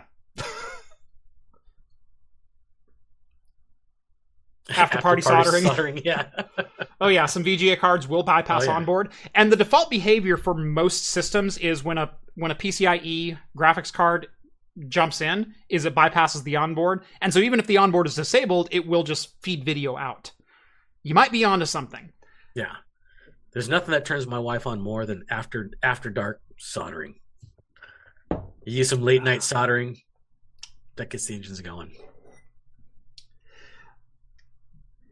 I do happen to have, uh, from my time at Protocase and 45 Drives, my uh, my demo laser weld that I did. Oh, that's nice, clean. Yeah. Uh, this this was the first bead that I laid down. Look at that. This hasn't been touched. It's, it's even rusted over because it came back with me and it's just been sitting on my desk. And so this is just the surface rust from from bare metal. Uh, but that's the bead that I laid down. No grinder, no nothing else. God, it's freaking gorgeous. I want one of these machines. I need a laser welder in my new studio. Yeah, laser welding is amazing. Yeah. Uh, live stream it. Frankenstein in 2024. Yeah. What's funny is uh, uh, I built a couple of PCs today, uh, and the premise of it is Frankenstein's monster. Oh, nice. So, so the ad that's going to go. Bit. Uh, yeah. So I, I I have a a, a a PC case that I'm doing an Uh-huh. ad for. Uh, you'll you'll see two or three of these run. Uh, the the premise of it is now I will give my creation life. uh, flick a switch and there's smoke and sparks and everything. You, you didn't get you didn't get Rhett over there hunched over and going, "Yes, master, yes." I, yes." I didn't. I didn't. Um, good. it is me working with like uh like a metal chop saw and like Yeah, jigsaw and king king with a hammer and whatnot. So Hammer and chisel, just bang, bang, bang, bang. how goes the new studio? Uh, we're gonna go out for the permit in April. Uh, we long story short, I wanted to get it in August. August turned into November. November brings rain. I wasn't going to build a studio in the rain because in Oregon there's no such thing as oh we'll build it the two weeks that it's dry because it never like dumps on us, Yeah, but it's also always just kind of raining. Al always kind of moist and wet outside. Right. Yeah, Um 75% humidity, but also it's always just kind of I mean, there's a reason why people say Oregon is super green, and there's a reason for that because it's also very wet. Right. It rains eight months out of the year. Now, the funny Yes. thing is, we're also a natural desert, so it also doesn't rain four months a year. Yeah. And it's amazing. It's how we trick all the Californians to move up here. Is that they'll go, oh, I want to spend a couple of weeks in Oregon, and so they'll come up to Bend in June, and they're like, yeah. this is oh, this is amazing. amazing. And then they come move up, and they're like, and and then they'll and then they'll come up again in like July and go like it's it's 88 degrees and I can go to the mountains or the beach and it's 78 on the beach and this is great. Um, and then in August it gets a little warm. You know, we'll hit like 95, sometimes triple Oh, digits yeah. and whatnot. It's But it's still like you know what? It's still really pretty out. And, and then September comes and it's back to real temperate. We're back in the 75, 80 degree range, and this is great. I'm gonna I'm gonna look for a house down here. They'll buy a house. They'll move it in October just in time for the rain to hit. oh yeah, just late October is when it starts getting miserable, Yep. and it's like that way for the rest Yeah. of the year. And when I say no rain, I mean zero rain. No, I mean between June 1st and October 31st, I think we average four days of rain. we always okay. We always get this weird, odd couple of weeks, either at the end of January, or the beginning of, of February, beginning of February. where it's sunny. It's still cold, but there's no rain. My first, uh, as someone who has a convertible, my first top down day of every year is Uh-huh. usually the first or second week of February. Yeah. Because And for some reason, it always we will nice hit clear. 68 degrees and sunny. Yeah. For like For some three or four days straight. Yeah. It's beautiful. Um, it's the one thing that prevents suicide more than anything else in Oregon. yeah, because uh, there's the, these little breaks from the abject misery of the weather. Yeah. That we just that we get, and and yeah, the the the end of end of January, beginning of February is, is usually that that time. Yep. Uh, but we're we're getting back into where it's starting to rain again because Yeah. it was it was absolutely gray and nasty all day today. oh god, it was. Uh, but what's really funny is I still got like two hours of sun today. For for a brief moment. Yeah. No, we, moment, we got about two hours over here, uh, Yeah. which was nice. I was I was gonna go for a walk, you know, nice. It's like ah, it's nice and sunny to go for a walk, you know, it's my break. it was still raining, but it was sunny out. Well, no, it was it was it was sunny, but there was this giant, ominous Darth Vader of a cloud in the distance. And I'm like, all right, now I'm going to stay inside. yep. Uh, Jason says move to Oregon for the rain and the seasons. Uh, what's really funny is, uh, you know, ev- I tell my wife this all the time because she's always like, I want to go to the beach today. And I'm like, you want the idea of the beach from that one day you had in high school when it was like Mhm. 82, no Mhm. wind, perfectly beautiful. That's not the Oregon coast. Um, I've experienced that day twice. Um, and uh, most of the time, the Oregon coast is miserable. It It is. is It is. even when it's sunny out. It is blistering wind. It is like Yeah. 40 to 60 mile an hour gusts. My my favorite time at the coast, my favorite trip to the coast. This was uh, a couple years ago. It was my birthday. And my birthday's in November. Uh-huh. And my wife, like, she's like, okay, we're gonna for your birthday, we're gonna book uh, a little cabin out on the coast, facing the beach and stuff like that. Mhm. November, the beach very stormy, almost always. Yeah. But it also happened to coincide with the initial release of Skyrim. So I'm like, all right, we're gonna go to the beach. I'm gonna take 11, my PC 11. with. I'm gonna. Yep. I'm gonna take my I know PC we can with do me. with it. I'm gonna take my PC with me, and I'm gonna go because there it, it was at Cannon Beach, and there was like a, a brewery just not too Oh, yeah. far from the Oh, yeah. stand. I'm gonna go out, get a couple growlers, bring it back. And I'm just gonna drink beer, watch the storms outside, and play Skyrim. Um, It was awesome. It was like, typically, awesome. uh, we haven't done this in a couple years. We haven't done this since COVID. Uh, Yeah. But my wife and I have been married 20 years this year. Um, every year until 2020, uh, we would take uh, like a five day vacation in Mhm. January, either January or February. Uh, so sometime between New Year's and, and Valentine's Day. Mhm. In Cannon Beach, we would get a, a beachfront condo Mhm. and we'd spend five days sitting by the fireplace watching storms roll through. Storm storm watching is great. It is Uh, great. It is is completely different different beach experience than you think. You people think of the beach like uh, palm trees, sit by the sand, by the ocean. No, in Oregon, you watch the storms rage yeah. by a cozy fire. Yeah, you, you you watch the sneaker waves climb up Yeah. and over the jetties. You watch You- the violence of nature so by a good, cozy fire. Yes. so good. Um, no, that so that there's a couple hotels and a, and a couple of, uh, of of Airbnbs that we frequent over there. Like I said, we haven't been back since 2020. Yeah. I think we need to do that this next year again. Uh, I, I like it. I I, I kind of enjoy that because I mean that's like you're indoors. You don't have to worry about you know, Right. like that. Yeah. Um. Yeah, especially if I could, you know, bring bring my computer with me and you know, sit Mhm. here and play games, drink beer, and watch the storms rage. Yep. Fun stuff, man. But no, uh, since I worked in IT and I worked in a lot of government stuff, uh, one of the only times I got to take vacations was usually January or sometimes Yeah. like August, and uh, and so typically I'd take a week vacation in January, Mhm. and and we'd go out and and we'd go to Cannon Beach and we'd watch we'd do storm watching or we'd uh, there was one year we did a, uh, a 101 road trip where we went south on I 5 uh, we stayed in uh, Grants Pass uh, on night one. Yep. Uh, day two, we drove down to Crescent, California, Mhm. uh, which is just south of the Oregon border on the Highway Yep. 101. And Yep. then we spent five days driving the entire length of 101. Yeah. Driving We- the we- entire Pacific Coast Highway. We we did we didn't go that far. So we did something very similar last year, Yeah. uh, except we stopped off we did went to Florence and went to the sand dunes, and then you know, we went to Gold Beach. Yep. Uh, and then and then we we went to Crescent City, you know, stuff like that. We to the Redwoods and stuff like that. Very Yeah, yeah. similar. Yeah. Not didn't go as far south. Yeah. So what we do is uh, uh, we we've done this road trip twice now. Um, is uh, we go down to to Grants Pass and then we take the Redwood Highway over to Crescent, uh, Mhm. and it's a beautiful drive. Yeah. Um, and then uh, and then that's we where the coming- that's where the uh, trees of mystery. If people have seen the big statue of Paul Bunyan and his Yes. ox, that's the trees of mystery. It's right there. Yeah. exactly. Um, so yeah.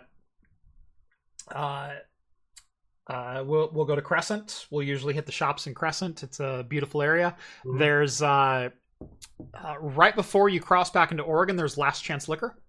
Yes, I know that place. I've been, I've been there several times. It's kind of funny. Okay, speaking of which, that that um, so for people who don't know, um, well, most people in the United States, most lic- liquor commissions and liquor uh, rules are ruled by the state. They're not, Yeah. you know. So uh, all along the West Coast, I think it goes. You start at north, which is Washington, which is probably the most expensive. Then Oregon, we're kind of mid, but we got our OLC or Oregon Liquor Commission, Mhm. and then you have the most liberal for liquor is California. Yeah.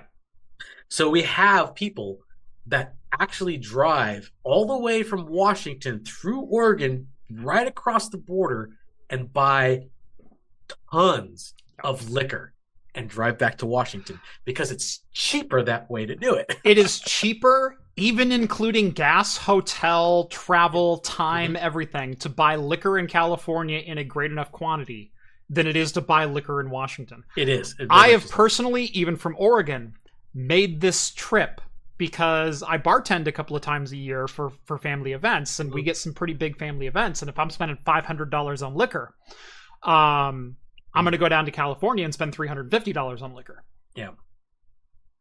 and then forty dollars on gas. Yeah. uh, it it actually It- it- works it out. works out. Yeah, it works out, especially if you're buying in large quantities. Yeah. So, uh, but no, we'll drive down to Crescent, uh, Crescent City. We'll hit the shops there. They've they've usually got some fun stuff down there. Uh, we'll drive north. We hit uh, you know the Rogue River. We hit uh, uh, all the little cities around there. Uh, drive north. You get to Florence. Um, you get the sand dunes. You can rent ATVs. You can horse ride on Yep. the beach. You can do a whole bunch of stuff there. Drive a little further north. You've got uh, uh, oh gosh. Uh, Newport, uh, home Newport's of great. Yeah, home of Rogue- home of Rogue. Rogue. Yep. Uh, so you know your your Rogue Dead guy and and all those. That's where Rogue is. Is in Newport, Oregon. They're on the north side of the bay there. Um, and uh, there's a couple little campouts. There's a KOA there. There's a lot of nice little hotels. There's a downtown shops. There's a Mhm. whole bunch of fun stuff. Uh, you go a little further north. There's Lincoln City. We've got the outlet malls. They've got some of the best beaches in Oregon are there in Lincoln City. Oh yeah.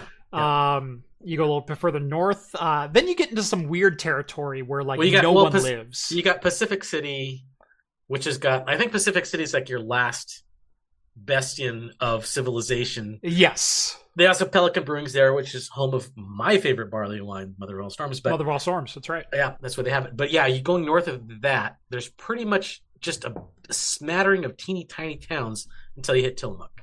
Yeah. Yeah. yeah, and even Tillamook, not a big town. Not a big town. Um, what's really funny is uh, even before Tillamook, you've got cities like Nehalem. Yeah, just a sneeze and you missed it type of town. Yeah, which by the way is the Nehalem from the Intel Nehalem architecture. Yes. It's what it's named after. Well, that's when they started naming things after rivers and lakes in in the Pacific Northwest. Mhm. You're eventually going to run out. right, right, exactly. You got to do Uh, but no, uh, yeah, so, somewhere between Pacific City and Tillamook uh, of Tillamook cheese fame Mhm. is uh, is Nehalem, Oregon. It's a real place in Oregon. There's like 900 people there. It's not. Yeah, I've driven through it a couple times, and there's not much there. yep. I think there's a gas station, a convenience. There's a shell station at, at the one red light. Yeah, that's, that's that's, pretty that's much about it. Yeah, yeah. Uh, but no, then you get into some really beautiful area. You get into Cannon Beach and Seaside and Astoria. Oh, Cannon Beach. Yeah, that's Astoria, famous for Goonies and and Mhm. Short Circuit and uh, Kindergarten Cop. It's not the Duma. It's not the Duma. yeah. That's where West, Westmere EP is located. That's Yeah. right. Uh, uh, the Oregon Coast is great. I, I love the Oregon Coast. Uh, this one, this story. Sorry, jumping right back in. This is a jarring shift, but yeah, let's go. This it. is a giant shift. Although we started talking Intel there at the very end, and this kind of Yeah. has its roots with Intel. kind of Like, does. Yes, it does. Uh we we hear all the time about barn find cars. Of yes. Uh, about like, you know, my grandfather bought this Pontiac GTO back in 1967 and he drove it 38 miles and then he parked it and and it needed something and he never quite fixed it and and uh and so it just sat in this barn for 48 years and uh we hear about that kind of crap all the time. Yeah. And and it's really cool. I love hearing stories like that. There's an era of technology that's just kind of lost because computers were seen as something different. Computers Just- weren't seen as a different era. They were seen as lesser than. They were seen as something to be replaced and discarded. Well, with with cars, it was always like, even no matter how old it was, it could still be driven on a road. Mhm. Computers were looked at as something as technology moved on. This is old; it's disposable. Right. But that's history you're disposing of. Right. So, I mean, we're, we are approaching. We we are in an era where a lot of old vintage computers are collectible and are Yeah. worth a lot of money. Yeah. I- mean, I I've seen this firsthand. I've I've said many times on the channel. If anyone can find me a Compaq Presario CDTV 520, I will pay a bounty price for that computer. I want my first computer back. Yeah. Um, but uh, barn find computers aren't something that we hear of every day No, not even though they at all. probably exist and they're probably out there. Yeah. Um this is a special find. This is something really cool. Uh it's kind of the grandfather of desktop PCs. And Absolutely. what do I what do I mean by that? Well, you have computers like, you know, the original Apple and the Apple II. Mhm, mhm. Uh, y- you've got computers. Uh, you know, you've got your ZX Spectrums and and your Sharps and and and computers like that. Your Amigas. Um, what is the origin of the desktop PC though? The origin of the desktop PC, and by all accounts, the x86 architecture starts with the Intel 8088 processor. Yep. Um, and while examples of that exist, some of the original early examples are completely lost to history. At least Very that's what we, at least that's what we thought Yep. until this weekend, when some cleaners for an industrial factory found in a closet a Q1 desktop In box. In box. in box, Yes. brand new, Yeah. never used. That's insane. They found two of them. I know. Uh, sorry, it was not an industrial factory. Uh, Kingston University in London.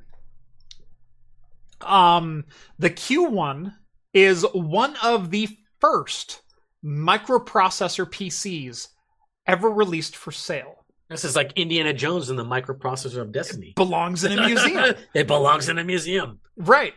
Uh, so this PC's origins date back to 1972. Yep.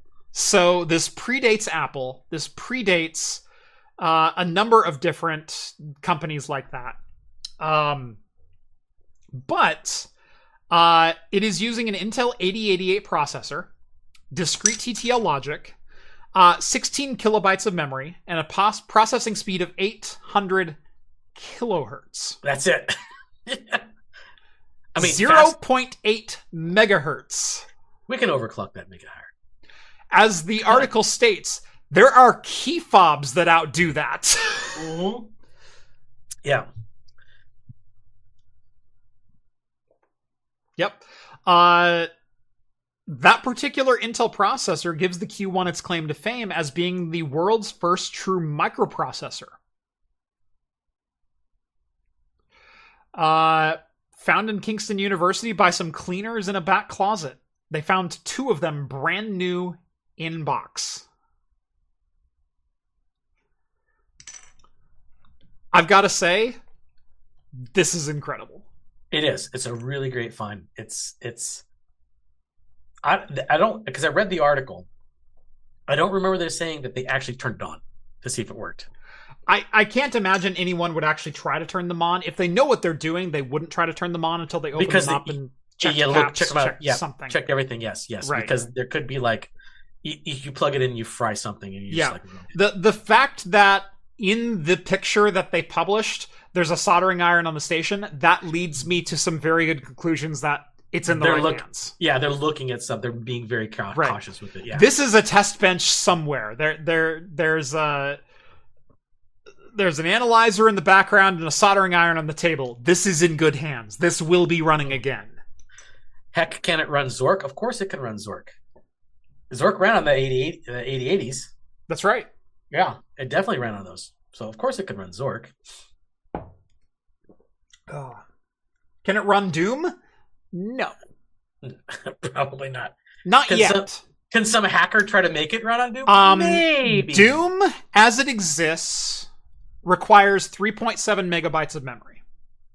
Yeah. So has only for kilobytes of memory. so for the bone stock version of Doom to run, you need 3.7 megabytes of memory. I do know that as a fact. Um, are there versions of Doom you could probably get running on this? Today, no.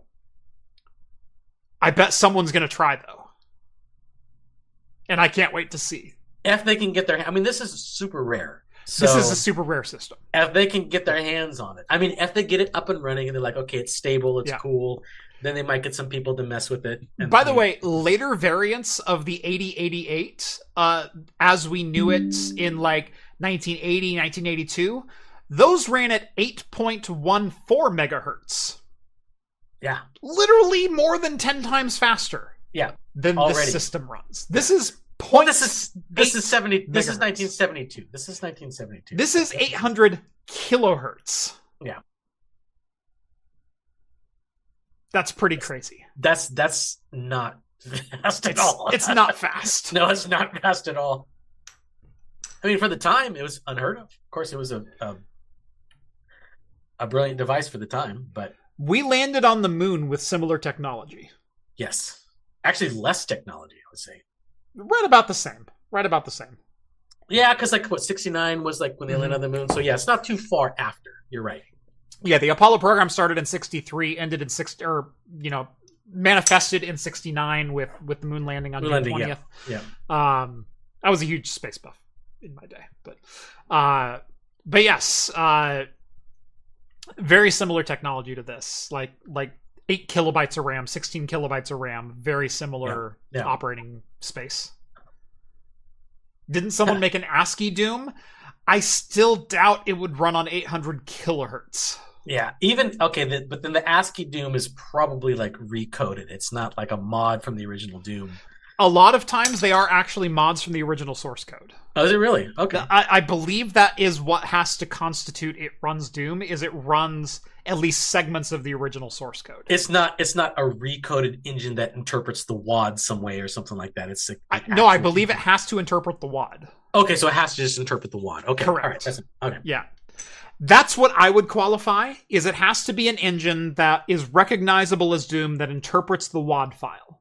Okay. That's what I would consider running Doom. Yeah. Uh, TI-84 ran Doom and has 149 kilobytes of RAM. That's still nine times more RAM than is on this system. Yeah. Like, it's an order of magnitude. It's yeah. We're talking one of the or- the, the original microprocessor computers. Yeah. No, this is this is a crazy cool find. I'm so glad this exists. I'm so glad someone had the wherewithal to go, "Hey, This looks like it might be something important. this may be important." Let's not just chuck this because it was a cleaning company that found it, right? They were Yeah. like cleaning the place out. It was like, oh, it's just like an old typewriter. What the hell is this? Oh, it's out of here. Yeah. No, they're like, no, this this this is important. This means something. yeah. Right? Okay, let's keep it. No, that's that's crazy cool. I am so glad those exist. And they belong in a museum. They Yeah. really do. Uh, the TI-84 version isn't actual Doom. It's a different game from scratch. Yeah, that I, I was Yeah. aware of. Like I said, uh, to me, some of the things that claim to run Doom, unless you're reading the original WAD file, if you just- modify the WAD file and you remove the textures and, and you break it down that way, I there's some semblance that that I, I think can be argued there. I think it still has to interpret a WAD file. I think it still has to read Doom level data yeah. to to make it onto the level of running Doom. Because like a lot of things, like I remember the one where they had Doom running on a pregnancy test Yes. or something like that. I'm like, I I doubt that had much semblance to the original code. It was probably something that resembled Doom that ran on it. Um, I doubt you could play the game from beginning to finish on a pregnancy test. That would be insane. So, I mean, if somebody got a hold of this, I bet you they could make something that kind of resembles Doom that could probably play on it. But it probably would not be uh, very smooth. 'Cause I think it's got like a orange LED ASCII display on the thing. I think is what it had. Yes. Yeah, it's an ASCII only display. Yeah. Uh in news that I'm disappointed, but at the same time I don't want to say this could happen to anyone. It's unfortunate that it happened. It should never happen. Your code should never allow this. This one I kind of understand though. Uh Wyze uh most well known for the security cameras. Mm-hmm. At Very this popular. point. Yep. Um, they also make a lot of home automation stuff and and various other things. Um, says that roughly thirteen thousand customers, uh, briefly were able to see into other people's homes. Yeah. which is never a good title for a CVE. Unless you're a peeping tom, then you're gonna like buy more Wyze cameras at the point. Right. um. So what exactly happened? Uh, Wyze says that they noticed an outage on one of their AWS systems. And AWS, as part of their contract, that's Amazon Web Services, um, handles some caching for Wyze. What does Wyze need cached? Well, I happen to have Wise cameras here at my house. I can actually explain this a little bit. Um, right. Wait, while you do that, I'm gonna go take a quick yes, break. yes, go for it. Um, so, oops, there we go. uh, don't forget to mute your mic. Uh, Wyze, uh, when you open the application, you will see your cameras listed out on your phone, and each camera has a thumbnail of the last time you viewed that image, of the last time you viewed up that particular stream. Uh, those images are cached. Uh, basically, as I as I understand what happened, is Wyze noticed an issue with some of their servers. They brought the servers down. They brought the servers back up, and when the servers came back up, the caching data became confused as to what destination and individual unique identifier it should actually attach to. And so people got thumbnail images from other people's cameras. If that was where the story stopped, not great. Definitely invasion into privacy, but not necessarily something newsworthy, not overly concerning. The concerning part of this is they also wound up with alert notifications and access to recorded playbacks from other customers' devices. It was kind of a one to one thing where if you have six Wyze cameras, you got six Wyze notifications from other cameras from other customers. And so, what my thought is that unique identifiers were assigned to customers and individual devices and which accounts they they correspond to. But then when the server rebooted, those cache numbers and whatnot were all confused. And so they just randomly reattached to whatever account made sense. Not a great security breach but what I will say is Wyze came directly out in front of this. You're going to have issues. Any software company knows you're going to have issues. Um, it's when you have issues, how do you respond to it? Wyze saw a potential issue, restarted those services, cut off service for potential affected customers.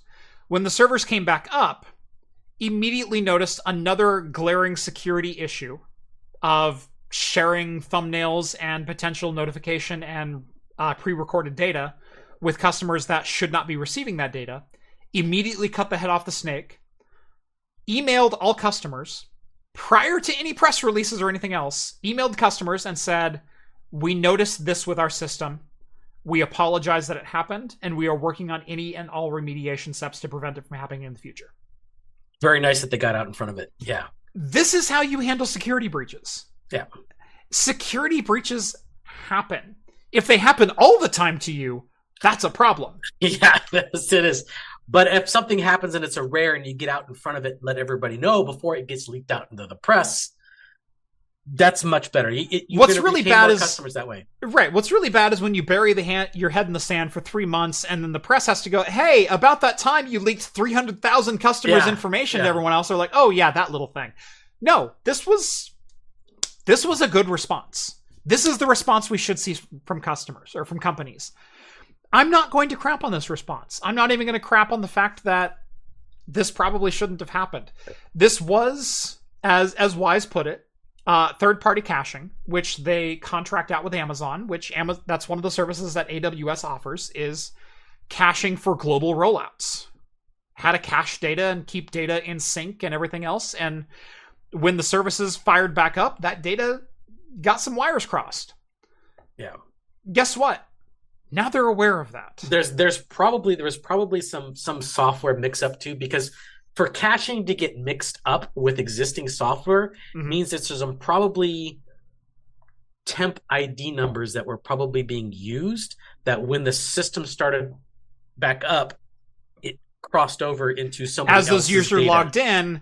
Yes. They gave it a new temp ID, Correct. and then it goes, "Oh, you Correct. have some cache data here. Let here it is. Here it you. is. Yeah, that's probably what happened. Right exactly there. what happened. Yeah, yeah. Um, and so should this issue have occurred? No. Should there have been better safeguards in place? Yes.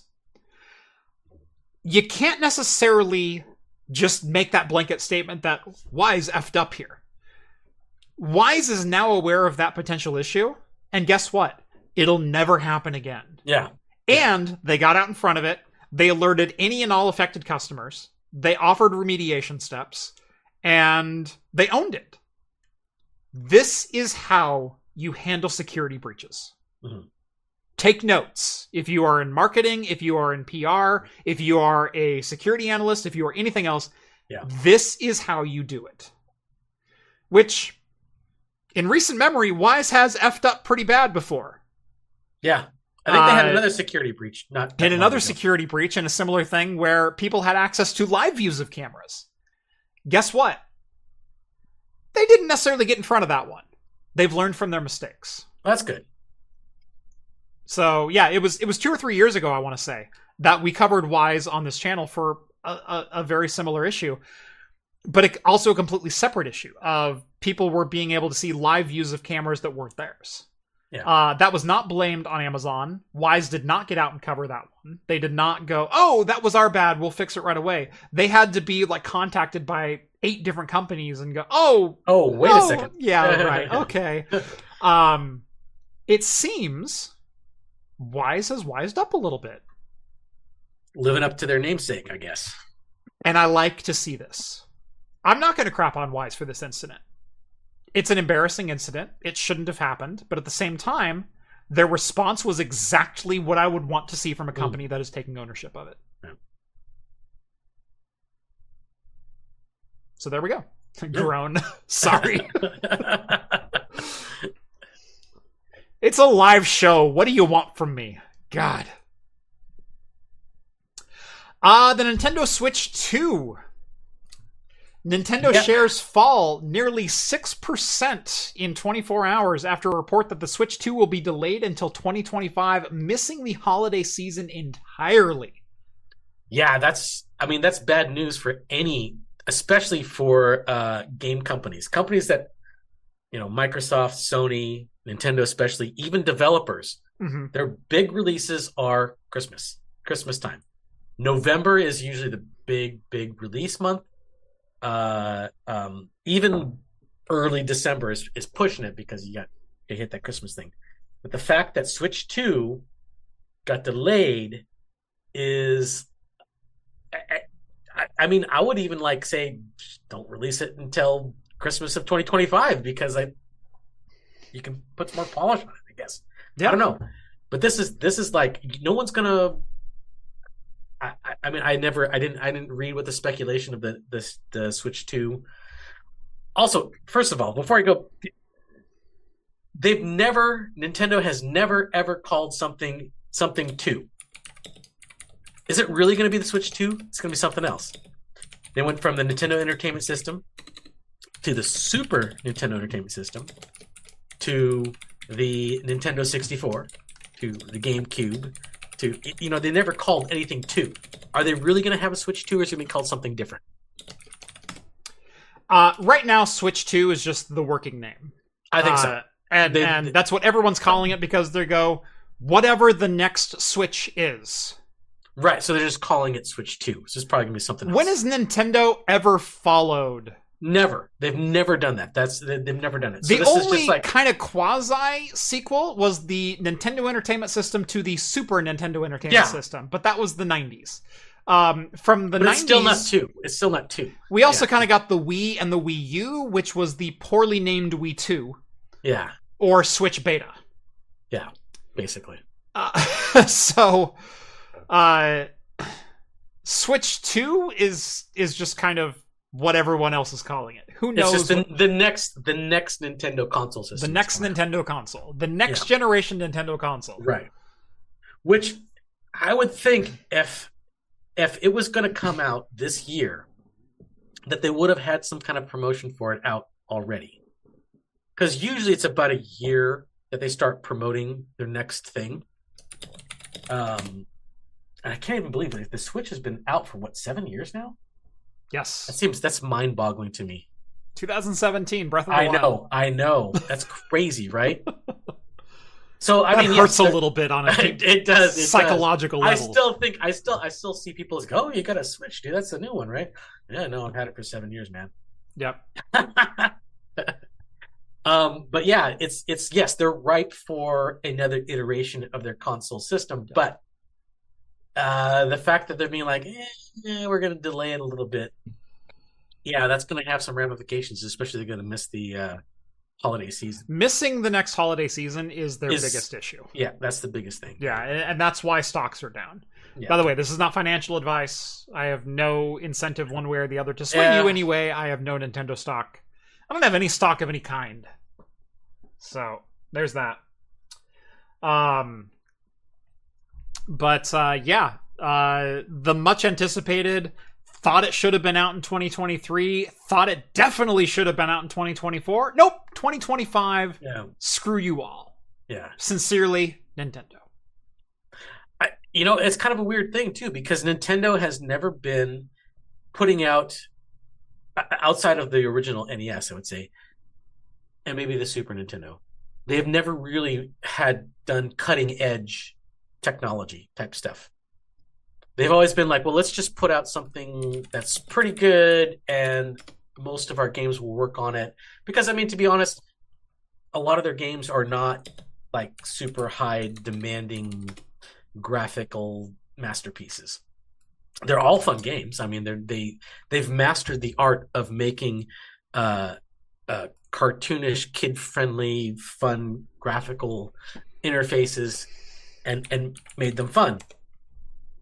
So they don't really necessarily need the um, highest of high, uh, you know, graphics cards or technological things to make it work. Yep.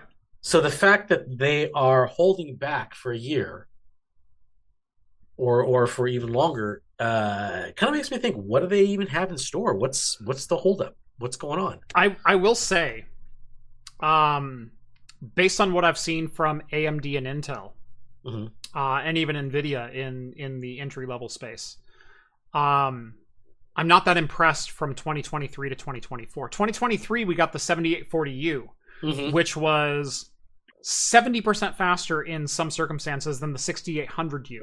Mhm. Um, 680M versus 780M graphics. Uh, what do we have in store for 2024?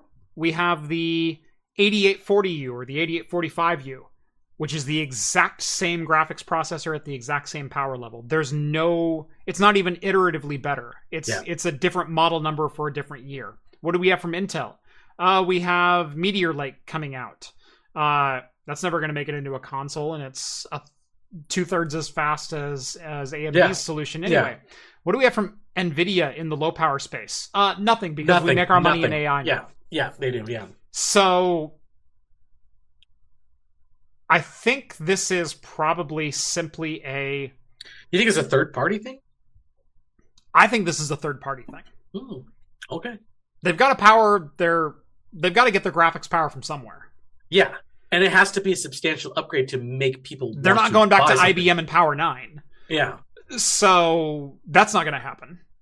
Uh, is it going to be 8700 APU? Um, you have to fit in the envelope of a 10 watt mobile processor if they're going to make Right. it handheld again. It's got to get good battery life. It's got to be sustainable. It's got to be affordable. And an 8700 APU will not be affordable. yeah, that would be interesting if they went from the form factor of the Switch, which is a portable slash dockable system, to something completely different. To something back to console. Yeah, to something back. Right. That'd be that'd be really weird for them to Right. do that. So, yeah, Yeah. We go, oh, the 8700U, even the even the 7840U. Find a device with the 7840U in it that's less than $650. yeah, It doesn't It- exist. yeah. It won't work. Yeah. So yeah, it, this this could be like a delay because of external factors, not necessarily from Nintendo Mhm. themselves. Yeah. So if you if you want to know what the best $300 purchase you can make today for gaming is, it's a Steam Deck. Yes. Yeah. Exactly. That's what I've been looking at. I've got devices. I'll sell you a better one for the same price. Oh, okay, I know. I it's just like okay, because it's not going to be me that's going to be using it. It's going to be my son, and I don't Yeah. know if I want to. I don't know if I want to get him into that. he's he's already he's already obsessed enough as it is. Yeah. And I'm like, is there one more thing I need to like monitor his usage on? Right. I would use it, but here's the thing: is I would also use it myself. Yeah. I would also be using it too. So so at least I mean it's like, but then I have to fight my son first. Like, now give it back to me, kid. Yeah. I'm playing this now. Couple more super chats, and then we got, I think, one more story that we'll cover. Uh, LK sends over 10 Aussie bucks. Thank you very much. Uh, hello, I would love to hear how you teach your kids about the internet. More importantly, do you have any controls configured on your network to help with this?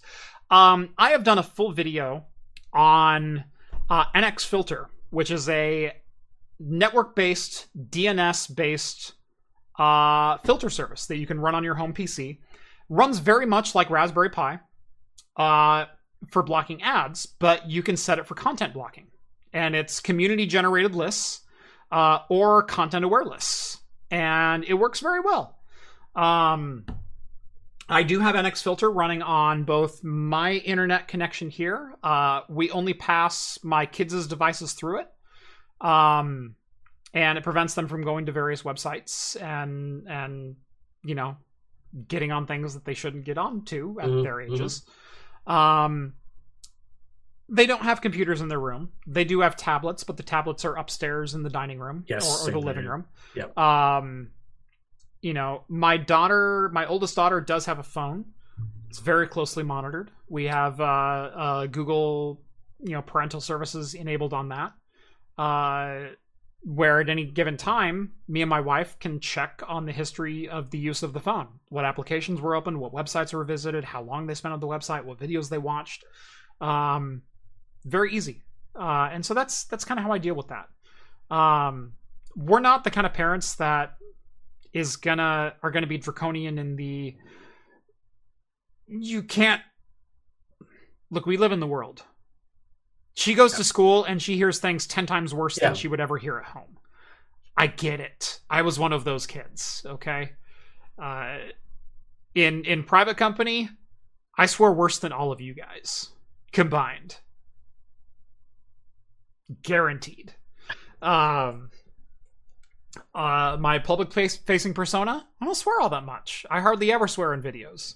Uh my You- my Is there a way to block all Skibidi Toilet videos? right. Um but uh you know we don't necessarily want them exposed to anything and everything either. And so you take some safeguards. More than anything open communication with your kids. You ever have a question? Ask me. You Yeah. ever you know talk to your kids like they're human because they are.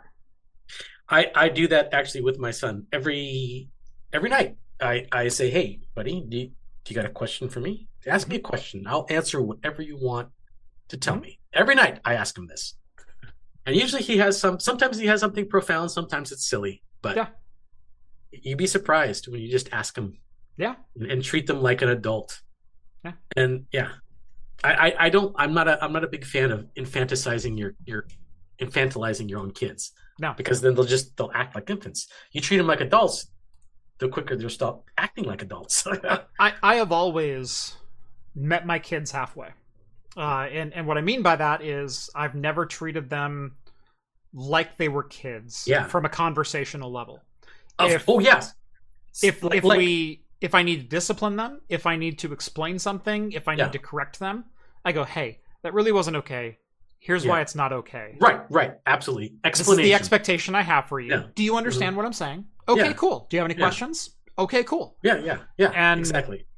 guess what now they learned they have they have my respect uh for explaining it to them Mhm. not just saying because i'm the adult and, And- i said so Right, right, exactly. And of course, and, and if and if you do it that way, they're more apt to be like, "Hey, look, something happened," or or if you say, "Hey, did this happen?" They'll be more apt to, yeah, say, "Yeah, this." They're not going to hide anything from you. right Yeah.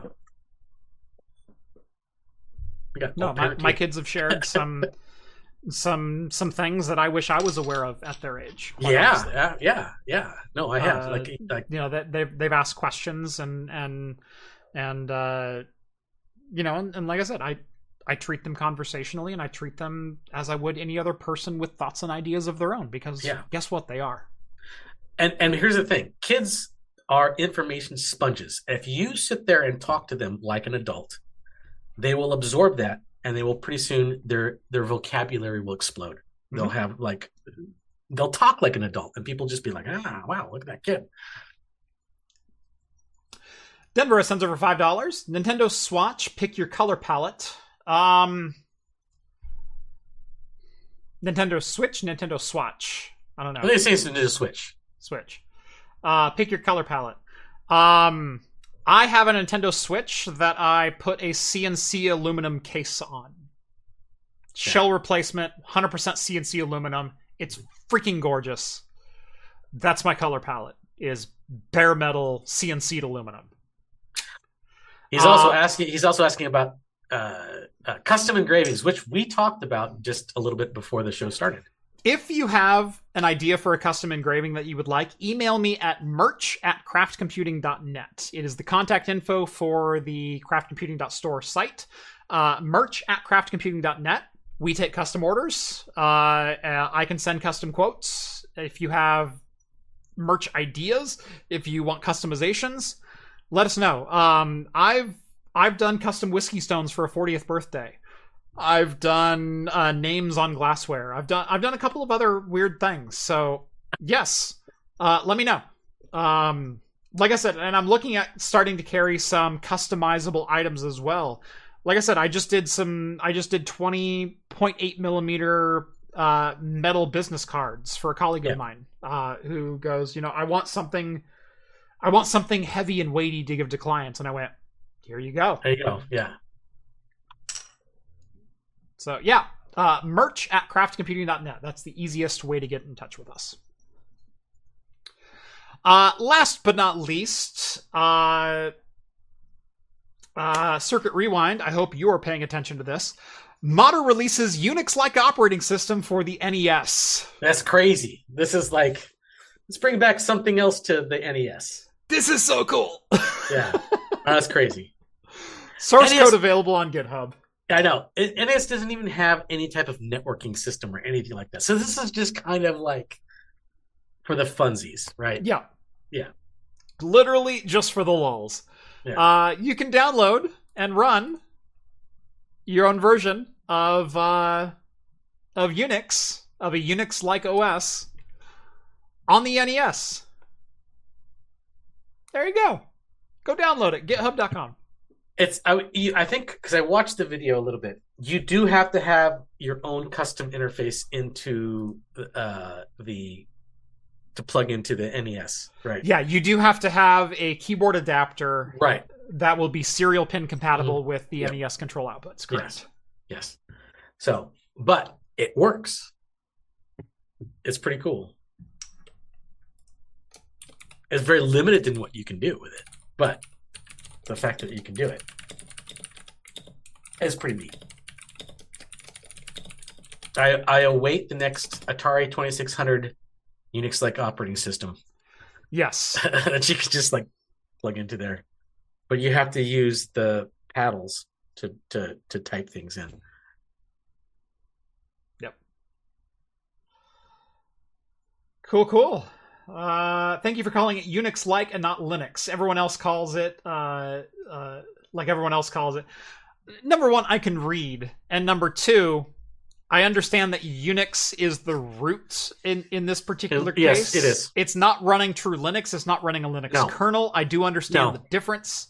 Yes. It's a Unix like operating system. It is a unique operating system that is loosely based on Unix. Yeah. So they they put this in here on the Nintendo Entertainment System so they can retcon the line in Jurassic Park where the girl says this is a Unix system. I know I this know this. because she had it on the Nintendo. Yes. That's the only way that makes sense. right. It's a Unix system. I I know, know this. this. I Fun fact: that was a real file system and real graphical file organizer.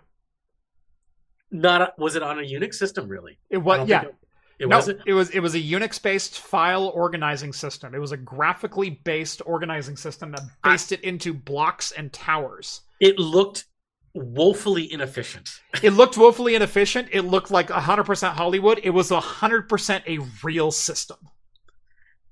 It must have been like a farce, though. I mean, I can't imagine that any real like IT person would adopt it for their actual file system. the 80s were a hell of a drug, man. I no, I understand that. I understand that. We had Tron. I watched Tron. I love Tron, but nothing in there made sense, man. we had Tron and you questioned the reality of that file system? oh, but okay. There's nothing practical in Tron either. I mean, except for the type that you were typing on keyboards. That was it. Right. I mean, that was. I mean, like they they actually had. Well, some that rudimentary-. Oh, dude, I love that glowy spandex. Anyway, Yeah, it anyway. is 20 minutes past the hour. I think that's well past time to call it a show. This has been episode 322. Talking Heads here on Craft Computing. Join us every Wednesday night at 6 p.m. Pacific time for the latest in beer and tech news. Subscribe to the channel if you haven't done so already. Drop this video a like, leave me a comment. Let me know what was your favorite part of the show or anything else that is uh, applicable, fun, mentionable, whatever else. Uh, gosh, what else is there? Visit craftcomputing.store. Get yourself a pint glass coaster, soon to be an HTTP code wallet. there you go. These Definitely get one of those. I think on This Friday. This I Friday, think on hopefully. Friday I'm gonna Yeah. go live with these. Uh, I got a couple more things to figure out, but yes. Uh, anyway, that's gonna do it. As always, we'll see you next week.